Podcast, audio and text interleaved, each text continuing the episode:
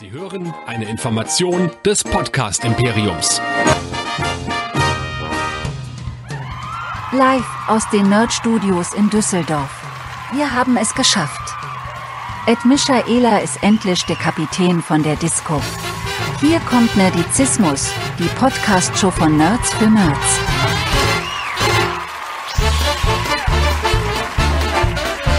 Heute mit Track Nerds.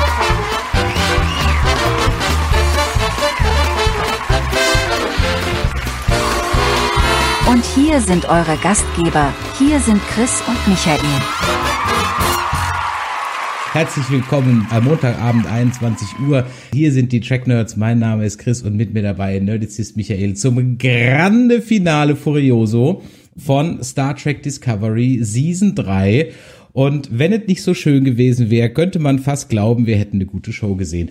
Dazu aber später mehr. Sag mal, Michael, für alle, die vielleicht heute, und heute ist es besonders eng im Chat, ähm, wir haben übrigens noch gleich was ganz Besonderes mit euch vor, dazu gleich später mehr. Für alle, die heute zum ersten Mal dabei sind, wo könnten Sie denn, wenn jetzt Discovery vorbei ist, weitermachen? Ja, ganz einfach, wie ich es immer sage, nerdizismus.de ist the name of the game, denn da findet ihr alles, was ihr über uns rausfinden möchtet, wenn ihr nicht unbedingt eine Google-Suche oder eine Personensuche über uns macht. Nein, da findet ihr unsere Social-Media-Kanäle, unsere ganzen Podcast-Kanäle, wo wir vertreten sind.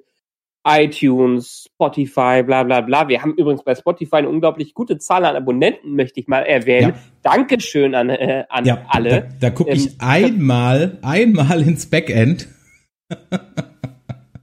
Ja, und, äh, und alle anderen, die dann auch sonst so dabei sind, können uns gerne auf der Webseite Feedback geben unter info.nerdizismus.de an unsere WhatsApp-Adresse, die 01525 964 7709. Das ist neben meiner Telefonnummer die einzige Handynummer, die ich im Kopf habe, weil ich die hier so oft erwähne. Ich habe noch nicht mal die Handynummer von meiner Frau im Kopf, aber diese Handynummer habe ich jetzt im Kopf. Naja, Super. und wer mit uns mitdiskutieren will, und heute haben wir was ganz Besonderes und das werden wir jetzt in Zukunft auch noch weitermachen, wird Chris gleich ja. nicht noch weiteres zu sagen, kann das heute tun, denn wir werden zur Call-In-Show aller Tele 5 wollen wir euch bei Discord dabei haben. Und zwar nerdizismus.de slash Discord. Da findet ihr unseren Discord. Könnt ihr euch auch per Web einloggen. Und ja, äh, wer möchte, kann sogar gleich dabei sein. Dann holen wir euch vom Warteraum rein. Aber das sagt Chris, Chris bestimmt noch mehr. Ganz genau. Und äh, wie soll das heute vonstatten gehen? Wir haben so ein bisschen unseren üblichen Ablauf. Das heißt, wir werden jetzt Feedback haben, wir werden mein, mein Recap haben, dann werden wir äh, unsere Diskussion haben und im Anschluss würden wir gerne mit euch reden. Das ist eigentlich ganz einfach. Ihr geht auf nerdizismus.de slash Discord. Okay, einen Discord-Account solltet ihr euch derweil machen. Dann kommt ihr auf unseren Discord-Channel. Dort findet ihr einen Sprachkanal, der heißt Wartezimmer. In dieses Wartezimmer geht ihr dann rein. Nicht wundern, ihr könnt dort nicht sprechen und auch nicht sehen, aber wir sehen euch da drin und dann holen wir euch einfach ähm, in unseren Call rein. Keine Sorge, wir ihr könnt eure Kamera auch auslassen. Es ist wie im Grunde genommen bei Domia nur für Star Trek. Ja, und dann könnt ihr uns eure Meinung sagen. Es wäre natürlich toll, wenn da jetzt jemand auch mal mitmachen würde, dass wir dann äh, äh, dieses Angebot auch wahrgenommen wird. Probiert's einfach mal aus. Ja, es wäre toll, mit euch mal ins Gespräch zu kommen, auch wenn ihr vielleicht ganz anderer Meinung seid und sagt, sag mal, was labern die zwei Vögel da eigentlich für ein Kappes? Das ist ganz anders. Ja, ich würde ja immer noch mal gerne mit jemand sprechen, der ähm, nicht nur wie letztens bei Facebook wieder schreibt, ja, ich habe den voll auf Zug oder einige Male zugehört. Das sind zwei Discovery-Hasser. Wo ich mir so denke, so, äh, eine andere Meinung haben ist halt kein Hate, weißt du, zu sagen, äh, Michael Burnham ist scheiße, weil sie schwarz ist und eine Frau ist. Das ist halt Hate. Oder egal, was, my, äh, was Alex Kurtzman macht, ich finde es kacke grundsätzlich scheißegal. Ja? Ähm, das wäre Hate. Aber der Michael ist kacke, welche, egal welche Hautfarbe und egal welches Geschlecht, weil das einfach Gründe hat. Und das ist, glaube ich, ein bisschen ein Problem, was heutzutage da so um sich greift. Das ist halt alles irgendwie immer gleich Hate. Und das ist halt ziemlich alles. Gut. Naja, man muss, so, man muss es ja schon differenzieren. Also ich muss ja zu Recht sagen, ähm, dass Leute, die sagen, es gibt eine Cancel Culture, das ist ja immer das Schimpfwort, was heutzutage benutzt wird. Im, für mich ist es keine Cancel Culture. Es gibt keine Cancel Culture. Es gibt nur einen Lauf mit der Zeit. Und natürlich gibt es ein paar Randgruppen, wie bei allen Sachen. Gibt es ein paar Randgruppen, die natürlich das alle Leute wieder in den Dreck ziehen und diffamieren und ähnliches machen. Kommt vor, durchaus. Aber viele Sachen haben heute, muss man sagen, einen ganz anderen Stellenwert, als sie für zum Beispiel vor etlichen Jahren hatten. Allein gehen wir mal auf das Thema vielleicht von Star Trek weg, damit wir nicht so emotional werden. Vielleicht wird das auch emotional. Kinderlieder. Ähm, ich habe ja jetzt ein zweijähriges Kind und wir singen schon ein paar Lieder. Und immer wenn wir Aram Samsam gesungen haben, danach, Aram Samsam ist ein gutes Lied, äh, kommt in der Playlist auf Google, äh, Google Music in dem Album drei Chinesen mit dem Kontrabass. genau. Jetzt werden alle sagen, hey, schon wieder Cancel Culture, bla bla bla. Ähm, lest euch mal ein bisschen zu der Geschichte dieses Liedes durch und hört euch mal ein wenig den Text an und schaut es mal im Kontext der aktuellen Weltlage durch. Dann werdet ihr vielleicht die Gründe dafür sehen, warum nicht alles, was damals gut ist, äh, kritiklos heute übernommen werden sollte. Außerdem drei Chinesen mit dem Kontrabass wurde, glaube ich, vorgeschlagen, dass das Lied genutzt werden kann, aber dann irgendwie drei Kater mit dem Kontrabass oder sowas äh, dafür genommen wird. Jetzt nur als Gegenbeispiel. Ja, du, alles, alles gut. Ich bin ja grundsätzlich, ja. also sagen wir es mal so, äh, um das einfach mal, da könnten wir jetzt auch stundenlang drüber dis diskutieren und sicherlich wird es auch Star Trek-Folgen geben, gerade aus dem TOS-Bereich, die du unter diesen Aspekten dann heute eigentlich nicht mehr gucken können dürfen solltest. Aber dann bist du halt eben bei so einem Punkt, wo wir zwei kleinen Pups-Podcaster da jetzt auch keine Lösung heute haben werden, weil ich zum Beispiel gucke immer, würde immer noch gerne die Cosby Show gucken, ja. Und die mhm. Dinge übers Elternsein, die in der Cosby Show vermittelt werden, sind ja nicht schlecht. Jetzt ist aber ja. Bill Cosby halt äh, äh, ein Sexualstraftäter. Hm, ja, die Message ja. der Cosby Show ist aber gut. Also wo hörst du an, wo fängst du, wo hörst du auf? Ist ein schwieriges ja, Thema. Aber das könnte glaube, man für, für, für alte TOS-Folgen auf jeden Fall mal, mal machen. Ja, ja ich, ich meine, es, es wird ja auch schon, und das finde ich einen guten Ansatz dafür. Man muss es nicht gleich verbieten und nie wieder senden. Ähm, aber es gibt halt Aspekte, die mittlerweile überholt sind und darauf kann man wenigstens hinweisen, dass diese in Zukunft nicht wiederholt werden. Das heißt nicht, dass so eine Episode schlecht ist. Äh, heißt es ganz und gar nicht, aber es heißt, dass Aspekte von manchen Episoden einfach überholt sind.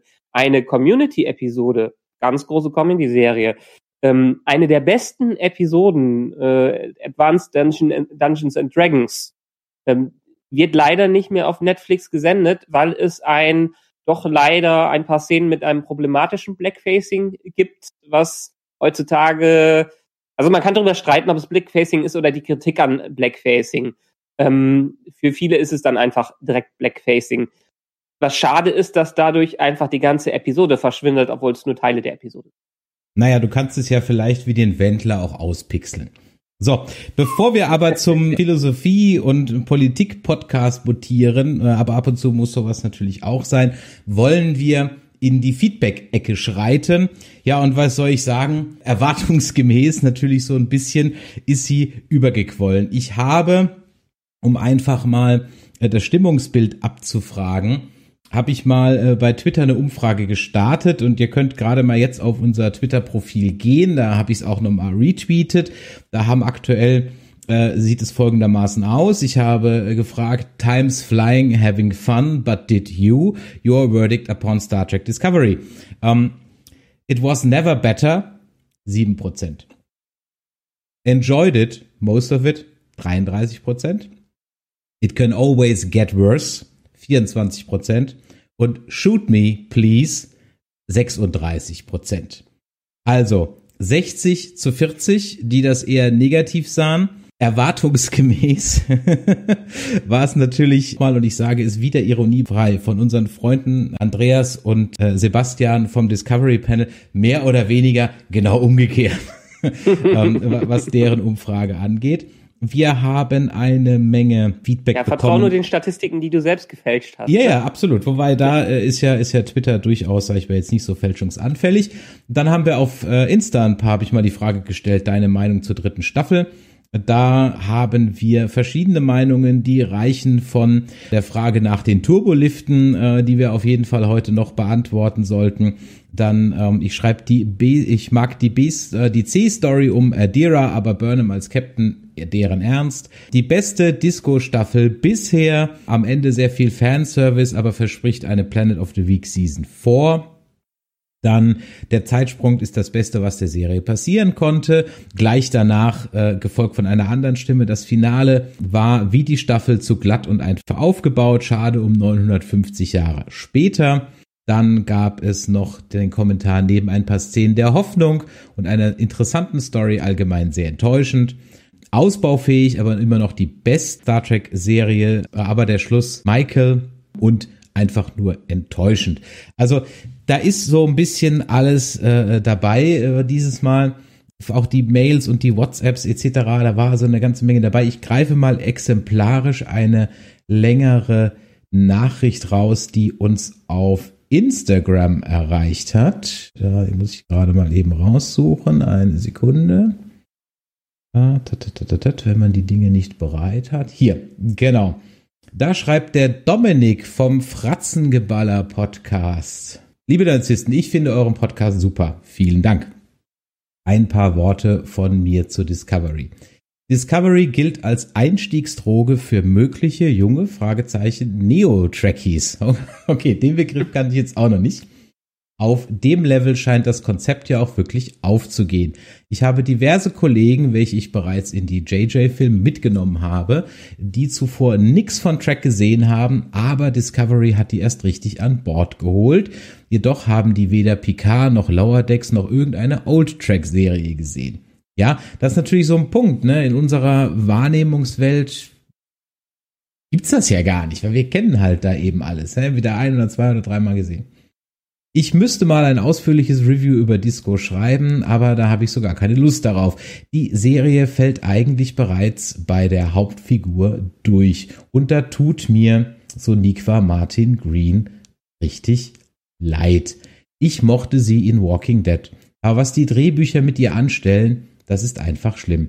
Jedwede Reaktion Michael Burnhams scheint sich durch emotionale Ausbrüche zu zeigen. Das ewige Geheule ist keine Einbildung von Disco-Hatern, sondern eine Tatsache, die zwar in Season 3 etwas besser wurde, aber die Show schafft es in meinen Augen, fast jeden Dialog zwischen den Figuren von schwülstig anmutender Musik begleitet zu zerstören. Da fehlt irgendwie was.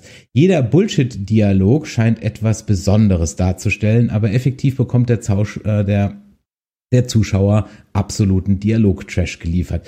Und da muss ich ganz ehrlich sagen, da bin ich durchaus ein bisschen bei dir. Vielleicht nicht mit ganz so harten Worten, aber das klingt alles unglaublich pathetisch, aber das, ist einfach nur größtenteils Worthülsen. Faith, mhm. Destiny, ja, Hope.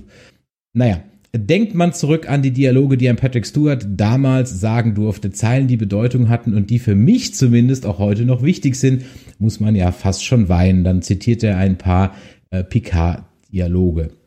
Diese Dialoge wurden präsentiert ohne Bullshit-Untermalung und die Worte hatten alle Gewicht. Da ist natürlich oft was dran, also ganz selten waren eigentlich so Picard-Zitate. Es gab ja eh nicht so viel Musik bei TNG, ja. Also wurde auch, glaube ich, so eine Ready-Room-Szene, wo Picard irgendwie die Moral der Folge erzählt, wurde eigentlich auch nicht mit so pathetischer Musik untermalt. Kann ich mich jetzt das nicht ja so daran erinnern. Was ja auch zur Nüchternheit der Serie und zur Nüchternheit äh, der, der ganzen Geschichte gepasst hat. Das war einfach nichts, was von viel Pathos gelebt hat. Natürlich gab es Ausnahmen und natürlich gab es viel Drama, aber ansonsten war, war mindestens, wo ich mich jetzt bei TNG dran erinnere, äh, vieles eher durch ja, die, Ra die Raumschiffgeräusche haben die Atmosphäre gemacht. Nicht umsonst wollen doch Leute sich 48 und äh, zwei Wochen äh, Ta Tage Videos auf YouTube mit Background von Star Trek anhören. Das stimmt. Ich habe es versucht, mal damit einzuschlafen, aber ich kann das nicht. Das Gepiepse geht mir dann doch auf den Keks.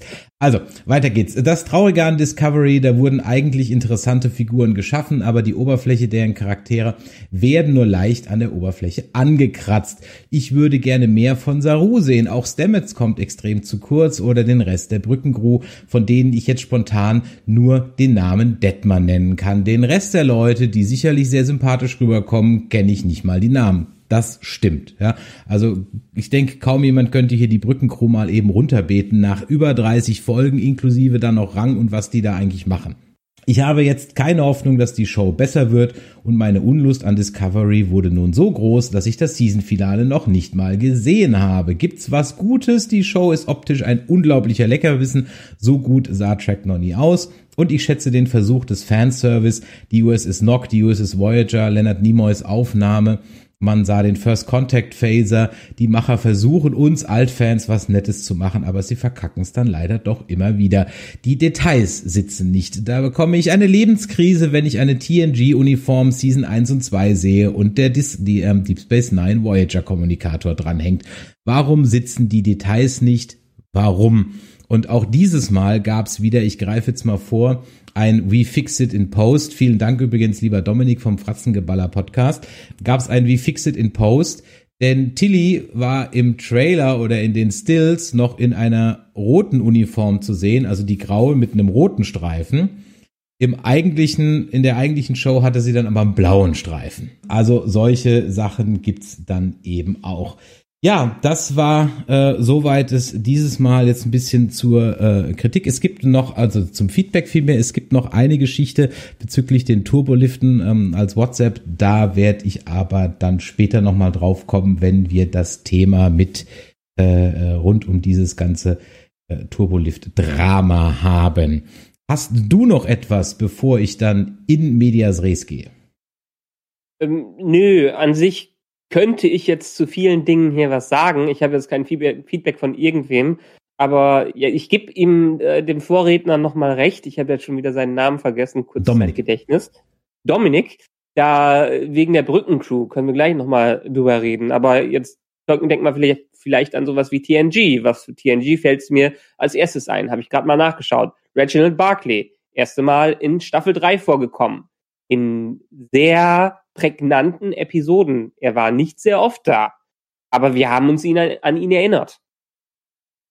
Um, ähm, ich ja. habe bei bei Jet Reno, also Tig Tarot, manchmal das Gefühl, dass die halt, die war so einen Tag am Set, dann haben die diese ja. mit drei Einstellungen gedreht und die schmeißen sie so random halt irgendwie in die Folge rein. So kommt mir das vor. Ja, ja, die hat wirklich, sie wurde eingeführt und danach war auch nichts mehr da. Man hat gedacht, okay, jetzt ein neuer Charakter, von dem erfahren wir mehr. Der hat was mit Maschinen zu tun, der kann Stamets unter Druck setzen. Das war's. Ja, und dann ist sie jetzt halt nur noch für, äh, für One-Liner da. Genau. Kann sie gut, aber ja, gut. Äh, ja, dann, dann lasse ich dir mal die Bühne gerade. Das ist sehr freundlich von dir.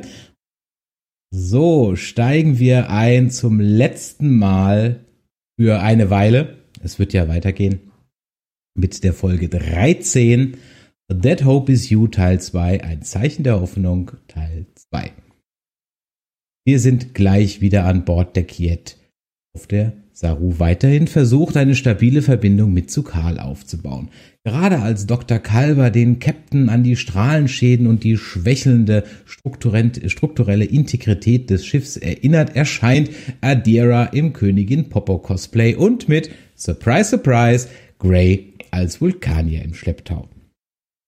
Da fragen wir uns, wo ist eigentlich der Rest der Trillbande? Warum hat Adira das Heilmittel im Mund? Und warum scheint es fast so, als wären weite Teile der anschließenden Exposition nachträglich vertont worden?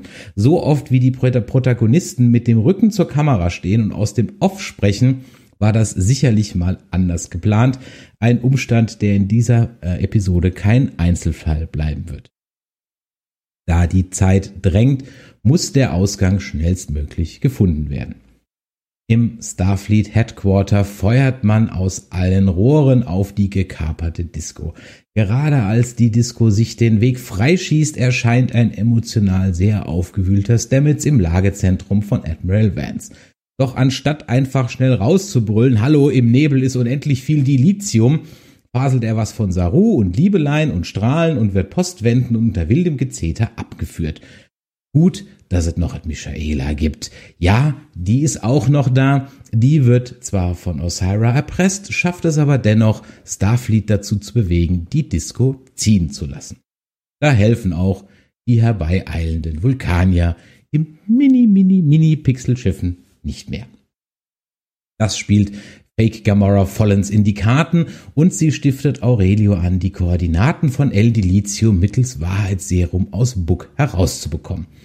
Um die Drohkulisse gekonnt abzurunden, lässt sie zusätzlich noch langsam, wie sich's für einen Bösewicht gehört, die Luft aus dieser Show, äh, dem Schiff, Schiff Zurück in der improvisierten Folterkammer sind wir Zeuge eines fachlichen Disputs von Sarah und Aurelio über die korrekte Foltermethode von Book.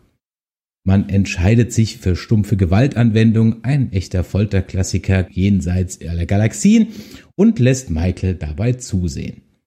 Mit dem guten alten Okay, ich gebe auf Trick kann Super Michael dann doch alle überrumpeln, sich einen Kommunikator schnappen und mit Book entkommen.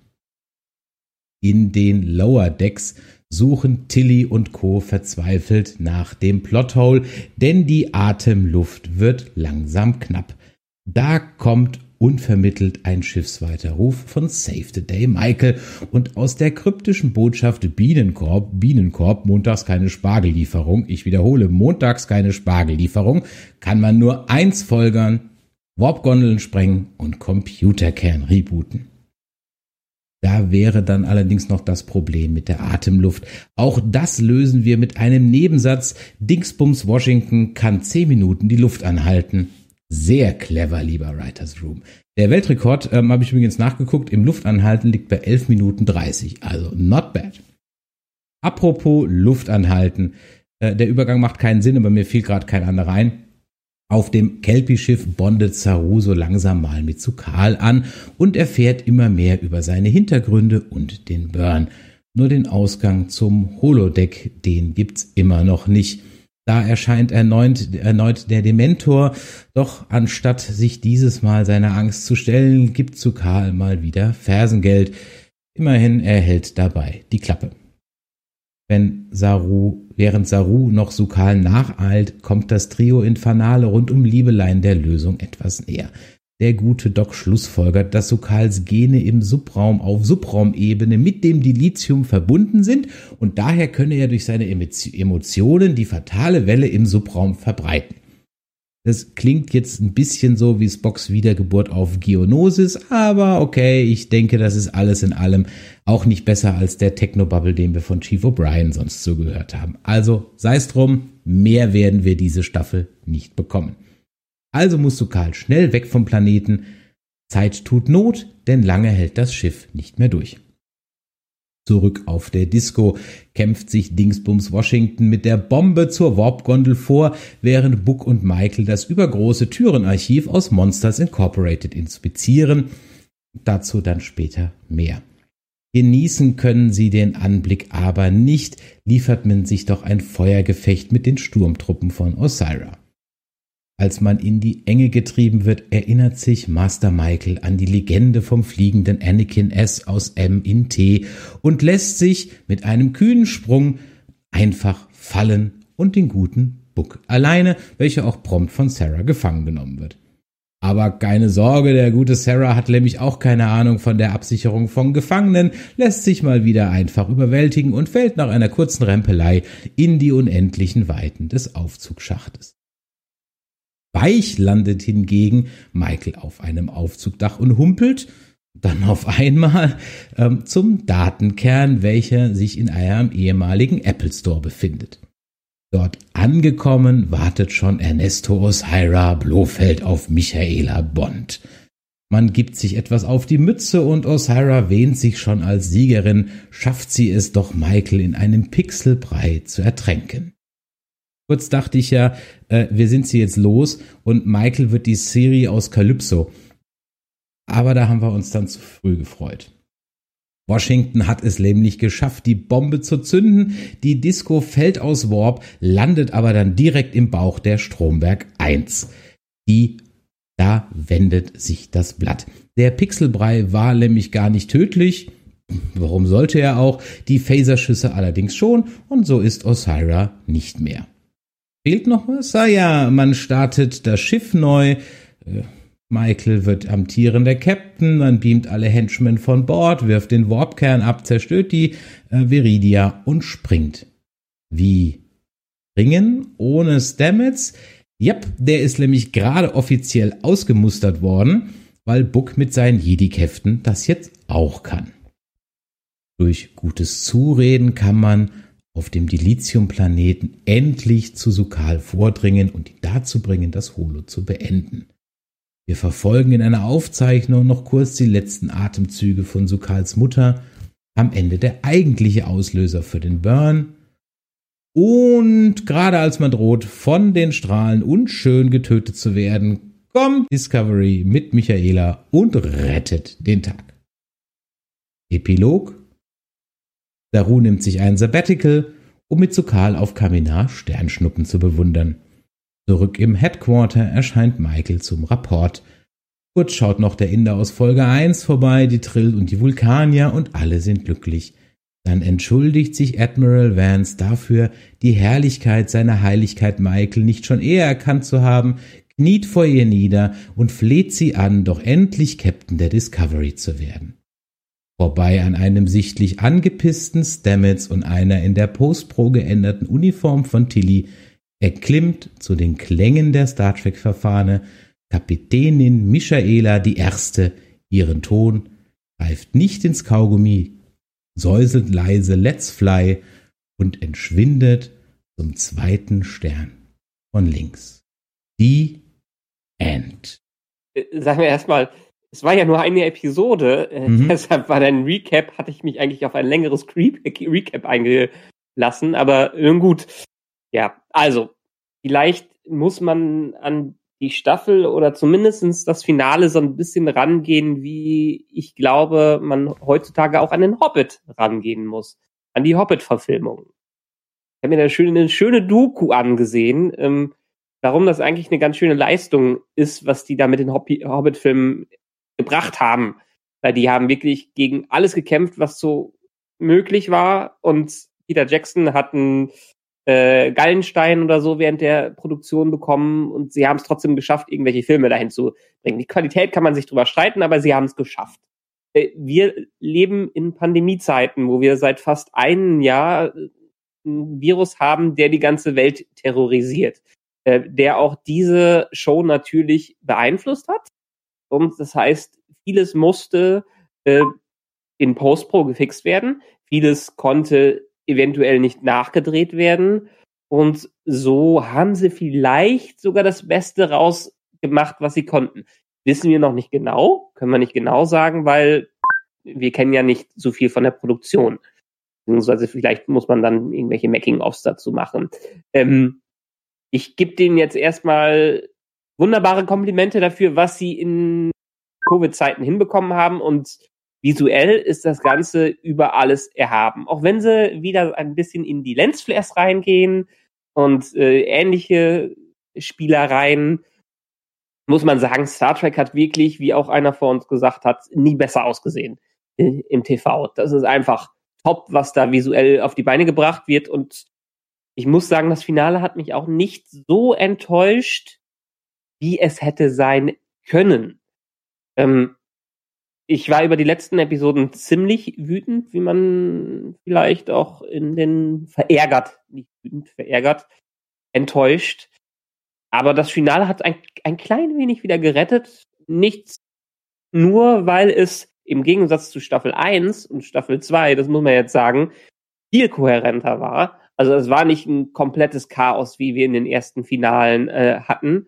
Ähm, es hatte eine Stringenz und es sah gut aus und es war nicht nur die tote Pixelmasse, gegen die man gekämpft hat, obwohl wir eine Pixelmasse in dieser Episode hatten. Ja, diese Pixelmasse, die so auch so völlig out of nowhere kam. Aber Was sollte das jetzt sein? Sollte das eines von diesen materieverändernden Dingen sein, die die ja eingeführt haben, die Staffel? Ich habe keine Ahnung. Ich, ich, ich, hab, ich meine, es sah ja genauso aus oder so ähnlich genauso, aber so ähnlich aus wie die Grenzen des Holodecks, an die ja Grey kommt. Ja. Ja. Das sah ja so ähnlich aus. Das fand ich dann halt auch ein bisschen unglücklich, dass man zwei ähnlich visuelle Effekte sozusagen dafür benutzt. Was das Gew Ich dachte dann auch erst, hä, sind das die Überreste von Control irgendwie? Ja, aber dann drückt sie sie ja eigentlich bloß. Am Ende des Tages waren das vielleicht einfach nur diese kleinen Würfel, aus denen in dieser Zukunft halt alles besteht.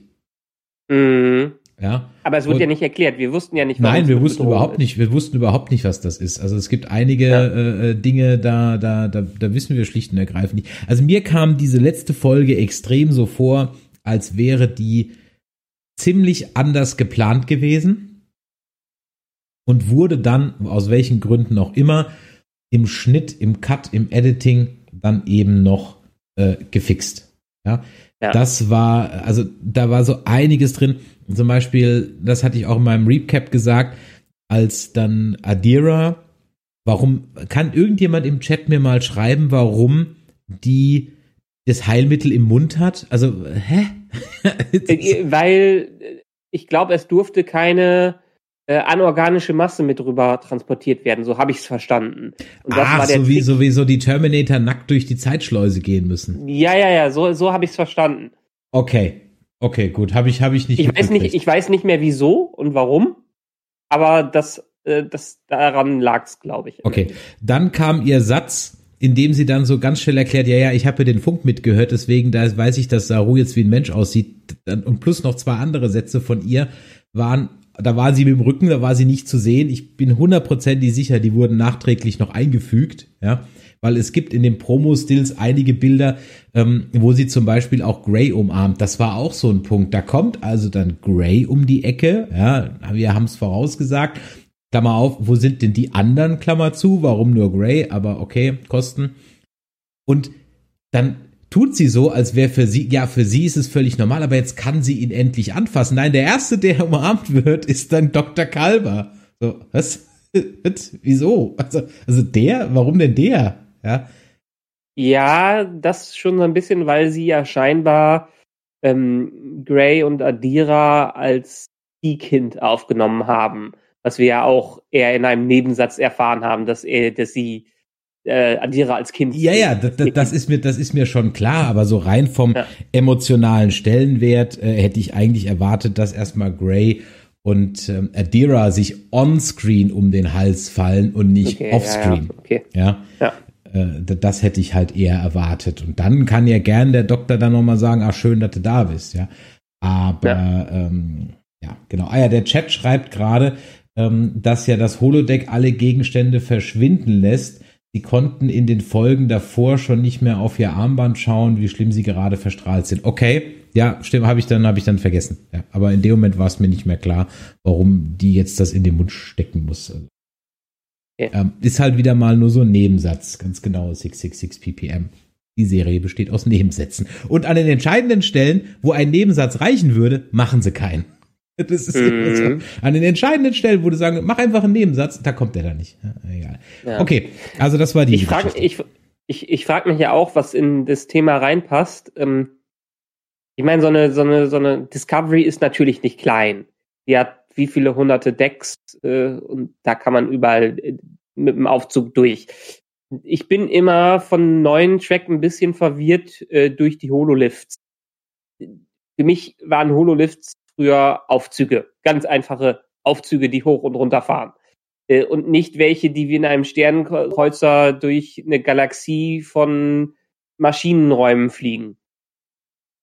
Mhm. Ja. Und das ist hier, äh, ich meine, es wurde so ein klein bisschen durch die J.J. Abrams Filme eingeführt. Da haben wir ja auch dieses lange ähm, äh, Rohrsystem und andere Sachen. Äh, aber ich verstehe es noch nicht vom Platzbedarf, wie das funktioniert.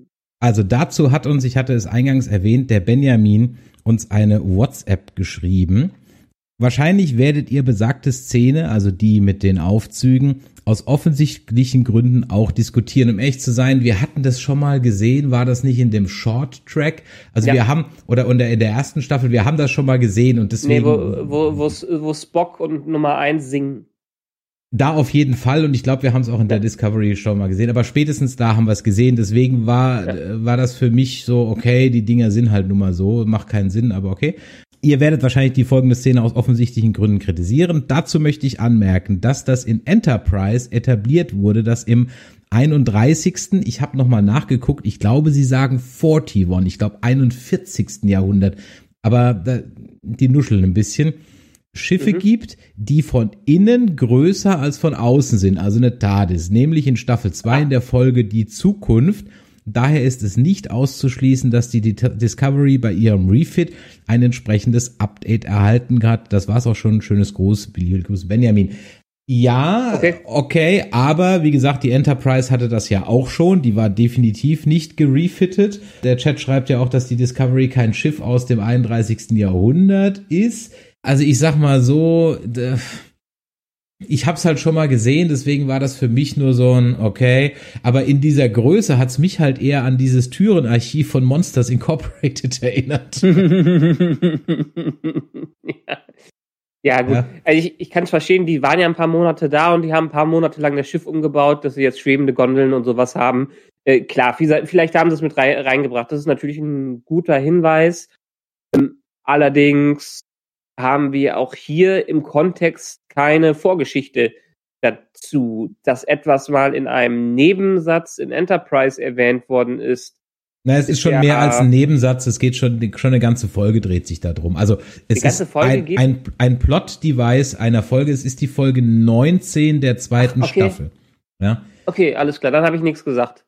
Da äh, hab treffen die auf ein gesagt. Schiff, das mit Tech ausgestattet ist, okay, von 900 Jahren in der Zukunft, also dann doch 31. Jahrhundert, nicht 41. Ja. Okay, ja. Ähm, okay, von mir aus ist Canon. Nur bei denen weiß man halt einfach nicht, ob sie das jetzt sich daran erinnert haben oder ob sie Mhm. halt gesagt haben, oh, sieht cool aus. Ja. Und zufälligerweise gibt es halt im Lore diese eine Folge, die das jetzt weg erklärt. Okay, ja, nee, dann, äh, ich meine, wer sind wir, der wir uns beschweren, dass es, äh, dass die vielleicht auf ein Detail geachtet haben? Eben, vielleicht haben sie ja wirklich Ja. drauf geachtet, also von daher. Aber klar, für den Casual-Zuschauer, der halt jetzt, dann sind wir wieder bei dem Casual-Gucker, äh, der halt das Hintergrundwissen nicht hat, der stutzt, vielleicht guckt sich's auch weg. Wo ich viel mehr hängen geblieben ist, ist, ist halt bei diesem Anakin Skywalker Gedächtnissprung. Also, erstmal, wir springen heute, sorry, äh, liebe Zuhörer, wir springen heute wirklich ein bisschen in der Handlung, aber äh, es, ist, es ist ja, glaube ich, okay. Also sie haben diesen Hallway-Fight, okay, ist halt im Raumschiff so, was willst du machen? Ist ein Hallway-Fight, ist halt so, okay. Und dann sagt sie auf einmal, sie, ich, sie hat eine Idee und springt einfach und lässt Buck halt da so einfach alleine, ja. Und dann fällt sie da runter und, und, und grabt sich halt diesen Turbolift, der ihr ja, Gott sei Dank kommt ihr den nicht entgegen, sonst wäre sie so richtig gesmashed, ja, und landet dann natürlich drauf. Hab ich so gedacht so, boy, nee, das ist halt wie Anakin, der aus dem, aus dem Speeder auf Coruscant hüpft und einfach mal nach unten fliegt, ja. Sagen wir mal so, ich fand das ein, nicht eine der schlechtesten Szenen in Episode 2 war das, ne? Äh, drei, glaube ich sogar, oder zwei, ja, zwei, glaube ich. Müsste das, nee, zwei, weil das ist die, die Sandfolge. Ja, genau. Gut, ja, also, sag mal, sag mal alles, alles gut, ähm, auch, ja, übrigens, ach, das fällt mir gerade mal ein, hatte ich mir eben aufgeschrieben. Luft anhalten, 14 Minuten. Äh, Kate Winslet hat für Avatar 2 gelernt, Luft zu, al- anzuhalten, und zwar 7 Minuten und 14 Sekunden. Okay, Also ja, wie gesagt, der, der, kann, ja. der Weltrekord, der Weltrekord liegt bei 11,30. Ich habe das dann, ich, wa- ich weiß jetzt nicht mehr ganz genau, aber ich habe trainierte Leute schaffen das mehr oder weniger aus dem Stand schon so. Also der Durchschnittsmensch ungefähr 30 Sekunden bis knapp eine Minute. Marathonläufer ungefähr zwei bis drei Minuten, so aus dem Stand mit Training relativ schnell fünf. Also elf Minuten, das oder zehn Minuten, das kann man mit Training schon schaffen. Aber Ja. Weißt du, wenn wir hatten in unserem Jahresrückblick habe ich haben wir drüber gesprochen über die Serie ähm, What We Do in the Shadows, vier Zimmerküche Sarg. Und ähm, äh, wo Dinge in der ersten Staffel etabliert werden, die dann in der zweiten Staffel einen Payoff haben. Hätte man in der ersten Staffel irgendwie etabliert, dass sie aus einer Familie von Perlentaucherinnen kommt, Haken dran. Ja? Irgendwie so, ja. Aber jetzt kam es halt wieder so, verdammt, wir haben, wie hast du es mal gesagt, in eine Sackgasse geschrieben. Okay, jetzt ziehen wir halt irgendwas aus dem Hut. Ja, ja, ja, ja das ist, äh, das ist, ich meine, es ist so ein bisschen so, das ist diese Staffel besser geworden.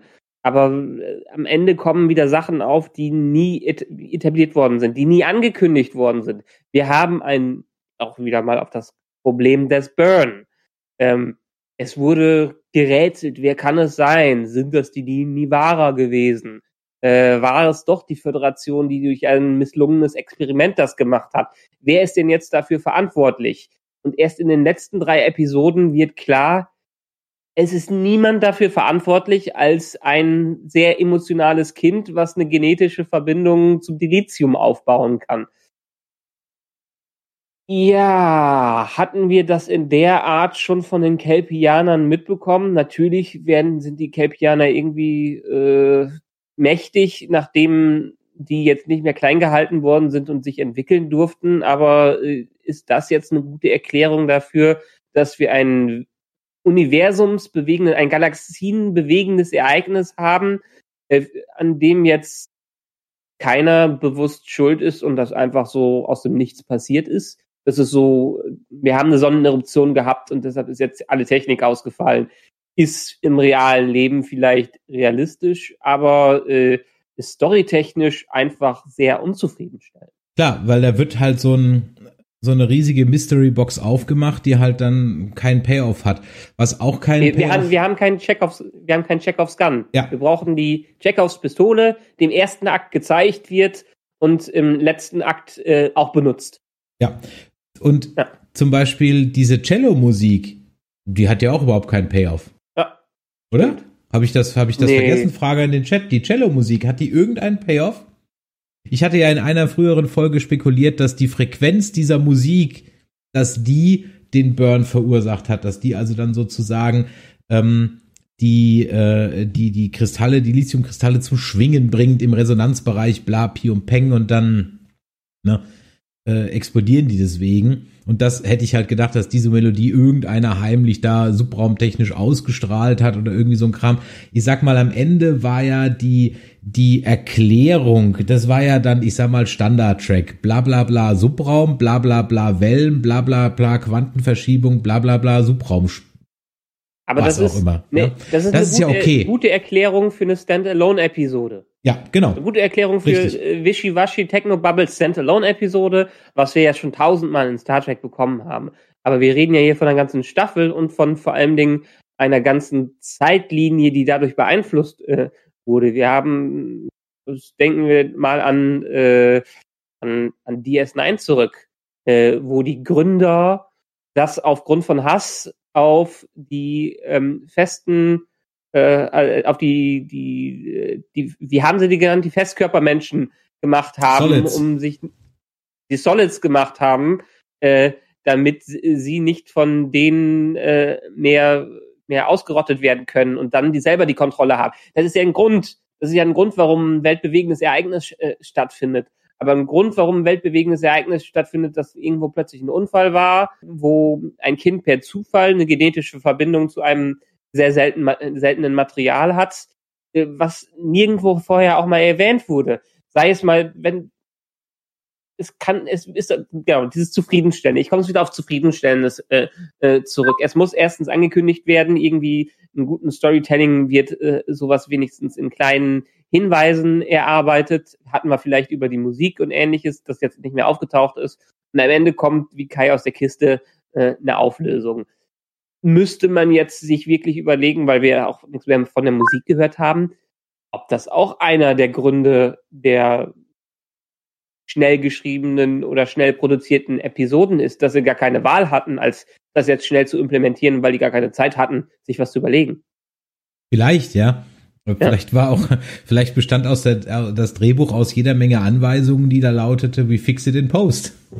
Ja, es ist halt einfach, ich meine, wir hatten es befürchtet, dass es am Ende so ein Eier aus der Drehbuchkiste ist und es war halt dann am Ende auch wieder eins. Dass es jetzt kein Superwillen ist, okay.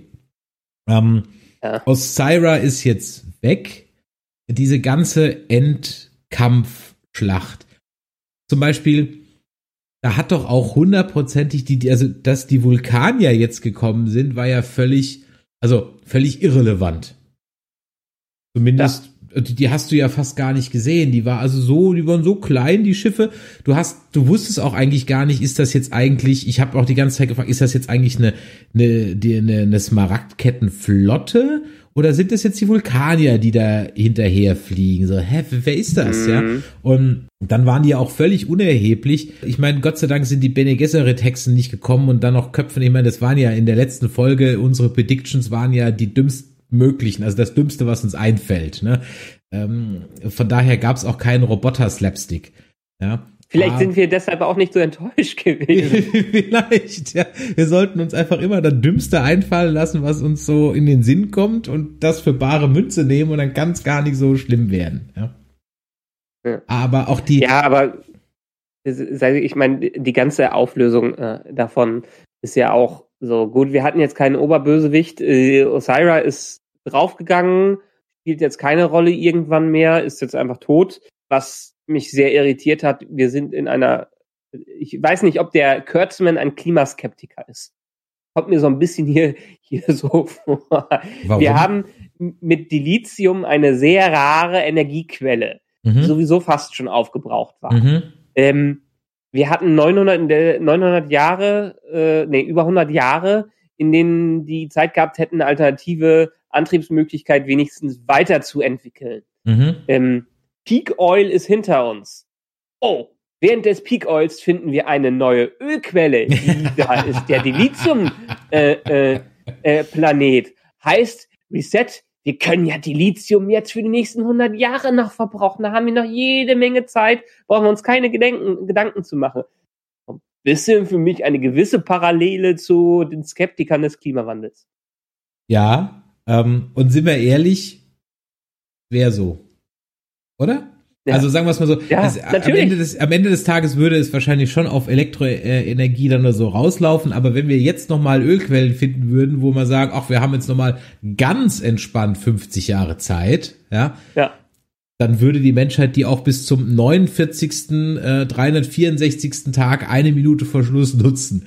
So wie du deine genau. Abschlussarbeit äh, immer prokrastinierst bis zum letzten Tag 12 Uhr Abgabe.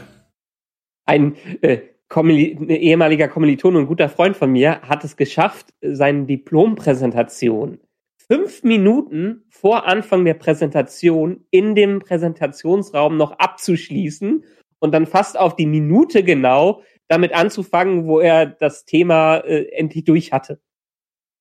Kann ich extremst gut nachvollziehen. Ich habe in der 11., 12. Klasse mal einen kompletten Aufsatz in Deutsch frei erfunden. komplett improvisiert ja, und habe nur darauf gehofft, dass es nicht irgendwie einer mal, dass der Lehrer nicht sagt, wie war das nochmal ganz am Anfang? Was hast du da geschrieben? Ja. Es hat geklappt. Hat geklappt. Es war jetzt nur so eine kleine Short Story, ja. Aber die habe ich mehr oder weniger komplett improvisiert. Das hast du von einem leeren Blatt Papier abgelegt. Nein, nein, ich hatte natürlich irgendwas. Ich saß in der vierten Reihe und habe natürlich irgendwas, was da so stand, ja. Also als Dings davor, aber ich hatte die Hausaufgaben definitiv nicht gemacht und habe da einfach irgendwas geschwafelt, ja.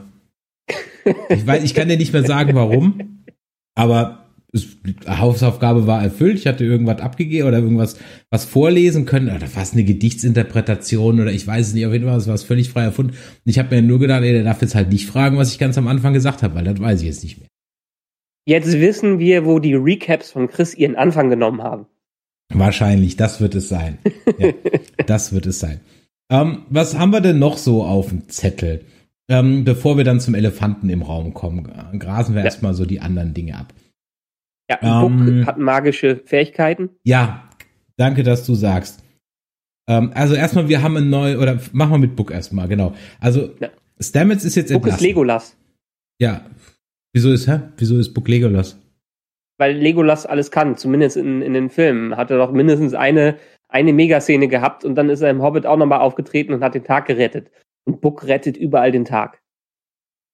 Ja, okay. Ja, ja, deswegen das, was ich letzte Folge schon sagte, der ist mir nicht ganz koscher. Da war auch wieder irgend so eine kleine Bemerkung ganz am Schluss, als ähm, Michael auf ihren Thron steigt. Da sagt er auch noch mal irgendwas.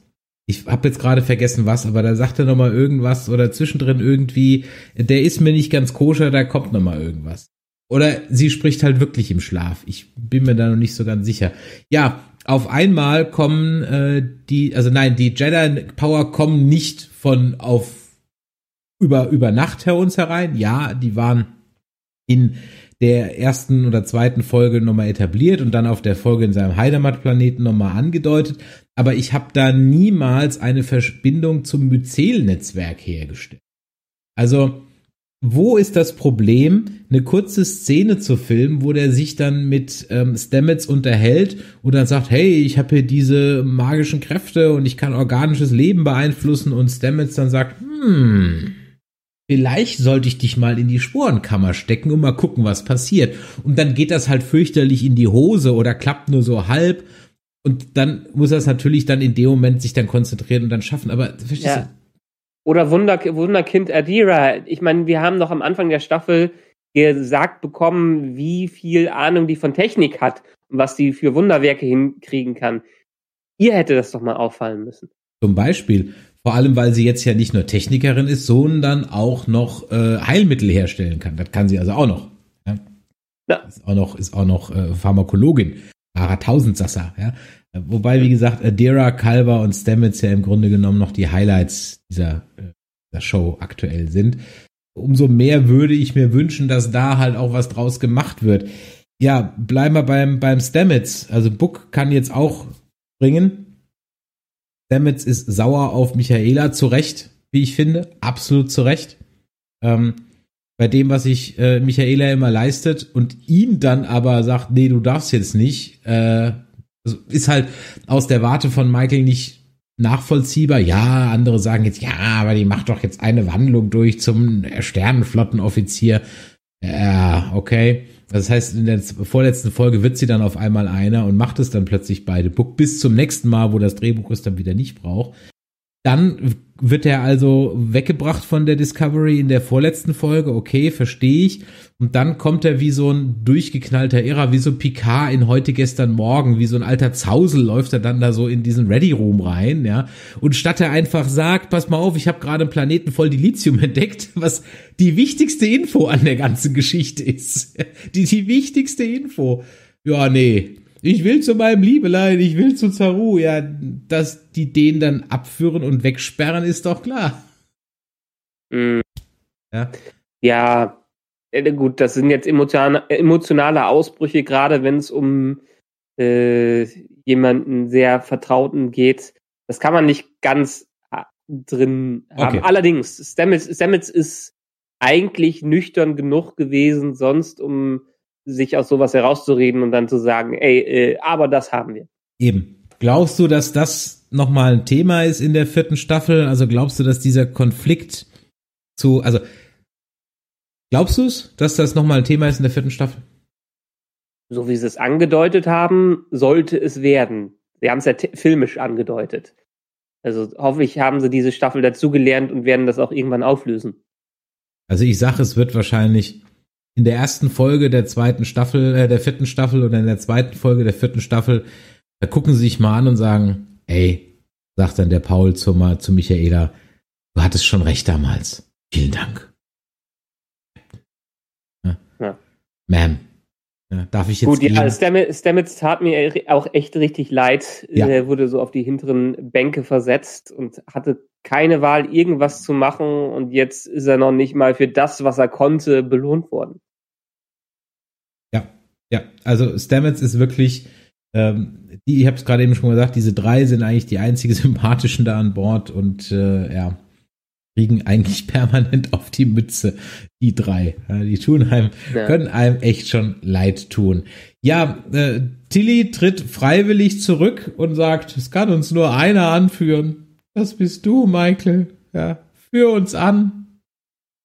War, war klar, war klar, nachdem wir eine ganze Szene hatten, wo äh, Tilly Recht bekommen hat und Michael sich zurückgezogen hat, musste jetzt das darauf hinlaufen, dass Michael jetzt das Kommando übernimmt. Natürlich, wir haben keinen äh, Saru mehr.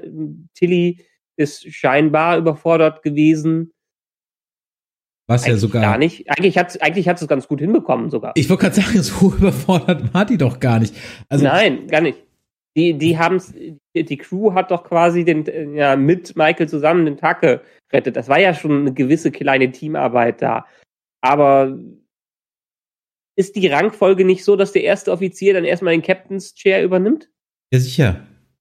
Ja. Ja. Und vor allem die gleiche Crew, die zwei oder drei Folgen vorher noch gesagt hat, Tilly, du bist super, du machst das, sagt jetzt, hey, Michael, du bist super, du musst das machen. Ja. Ich meine, wir haben jetzt, natürlich, es ist ein bisschen schwer zu sehen. Einerseits haben wir jetzt den ersten weiblichen schwarzen Captain. Gut. Wären wir sowieso irgendwann hingekommen, wie in der Serie äh, Star Trek Michael Burnham. Ja, wir Ähm, hatten, glaube ich, schon mal in irgendeiner, wir hatten schon mal in der, in der kurzen Nebenszene. Lower Decks, wir haben noch in Lower Decks die ganze Zeit einen schwarzen weiblichen Captain. das auch und in irgendeinem Film, glaube ich, auch mal oder bei dir. Also Ah es ja, gab okay, schon aber mal, sie, ist jetzt, aber kein sie ist jetzt der Hauptdarsteller, der dann, am Ende haben wir doch wieder einen Hauptdarsteller, der ein Captain ist. Ja. Das wollten sie erst nicht in dieser, äh, dieser Serie machen und jetzt haben wir es äh, am Ende doch. Aber das ist ja alles darauf hinausgelaufen, dass äh, Michael das irgend, irgendwann übernehmen wird. Es ist nur sehr traurig. Ja, lass uns gleich nochmal darüber reden. Wir haben ja noch ein paar andere, äh, andere Charaktere da. Wir haben ja noch äh, Adira und Grey. Ja, Adira und Grey. Ähm, worauf läuft's hinaus? Auf einen Holo-Emitter? Oder darf sie einmal durchs Myzel-Netzwerk und wird wie Dr. Kalber aus Pilzabfall wieder erschaffen? Äh, ich verstehe das Ganze nicht, weil es für mich nicht das Trill. Okay, sie ist keine richtige Trill. Sie ist keine richtige Trill, ist völlig in Ordnung. Ähm, aber dann ist doch der Ansatz der Trill eher vielleicht einen passenden Sy- Symbionten, einen passenden Host zu finden dafür und dann die Möglichkeit zu- finden, die voneinander zu trennen, damit sie so körperlich wieder äh, zusammen sein können. Und was ist mit den ganzen Vorgängern vom Grey? Das ist ja eigentlich, sind, ist so ein, ist so ein Symbiont, ja, die gesammelte Erfahrung der Hosts, die er vor, äh, vorher hatte. Also die gesammelte Erfahrung, nicht nur der einzige, der vorher da war.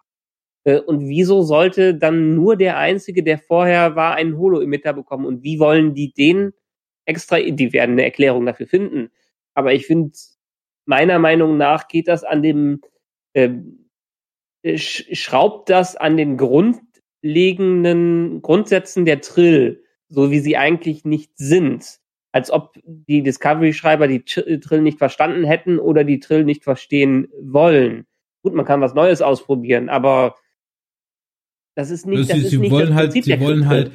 Ich fand das Spannende an Grey. Also ich finde, wenn Grey jetzt körperlich wird, verliert Ja. dieser Charakter eigentlich alles, was ihn interessant macht. Ja. Ja, weil dann wird er eigentlich zur Konkurrenz von Kalber und Stamets, die es gerade das als Kind angenommen haben, ja, was ja in dem Nebensatz mal wieder so gesagt wird. Und das macht doch Adira unter anderem gerade aus, weil dann dürfte sie auch kein Day mehr sein. Ja. Haben die es im Deutschen immer noch? Ja. Ja, okay. Haben kein, noch, kein, noch keine Ansprache gefunden, die genderlos ist. Ja. Und das macht doch den Charakter gerade aus, dass sie so diesen mein Freund Harvey hat. Ja, ich fand das sehr Ja. sympathisch.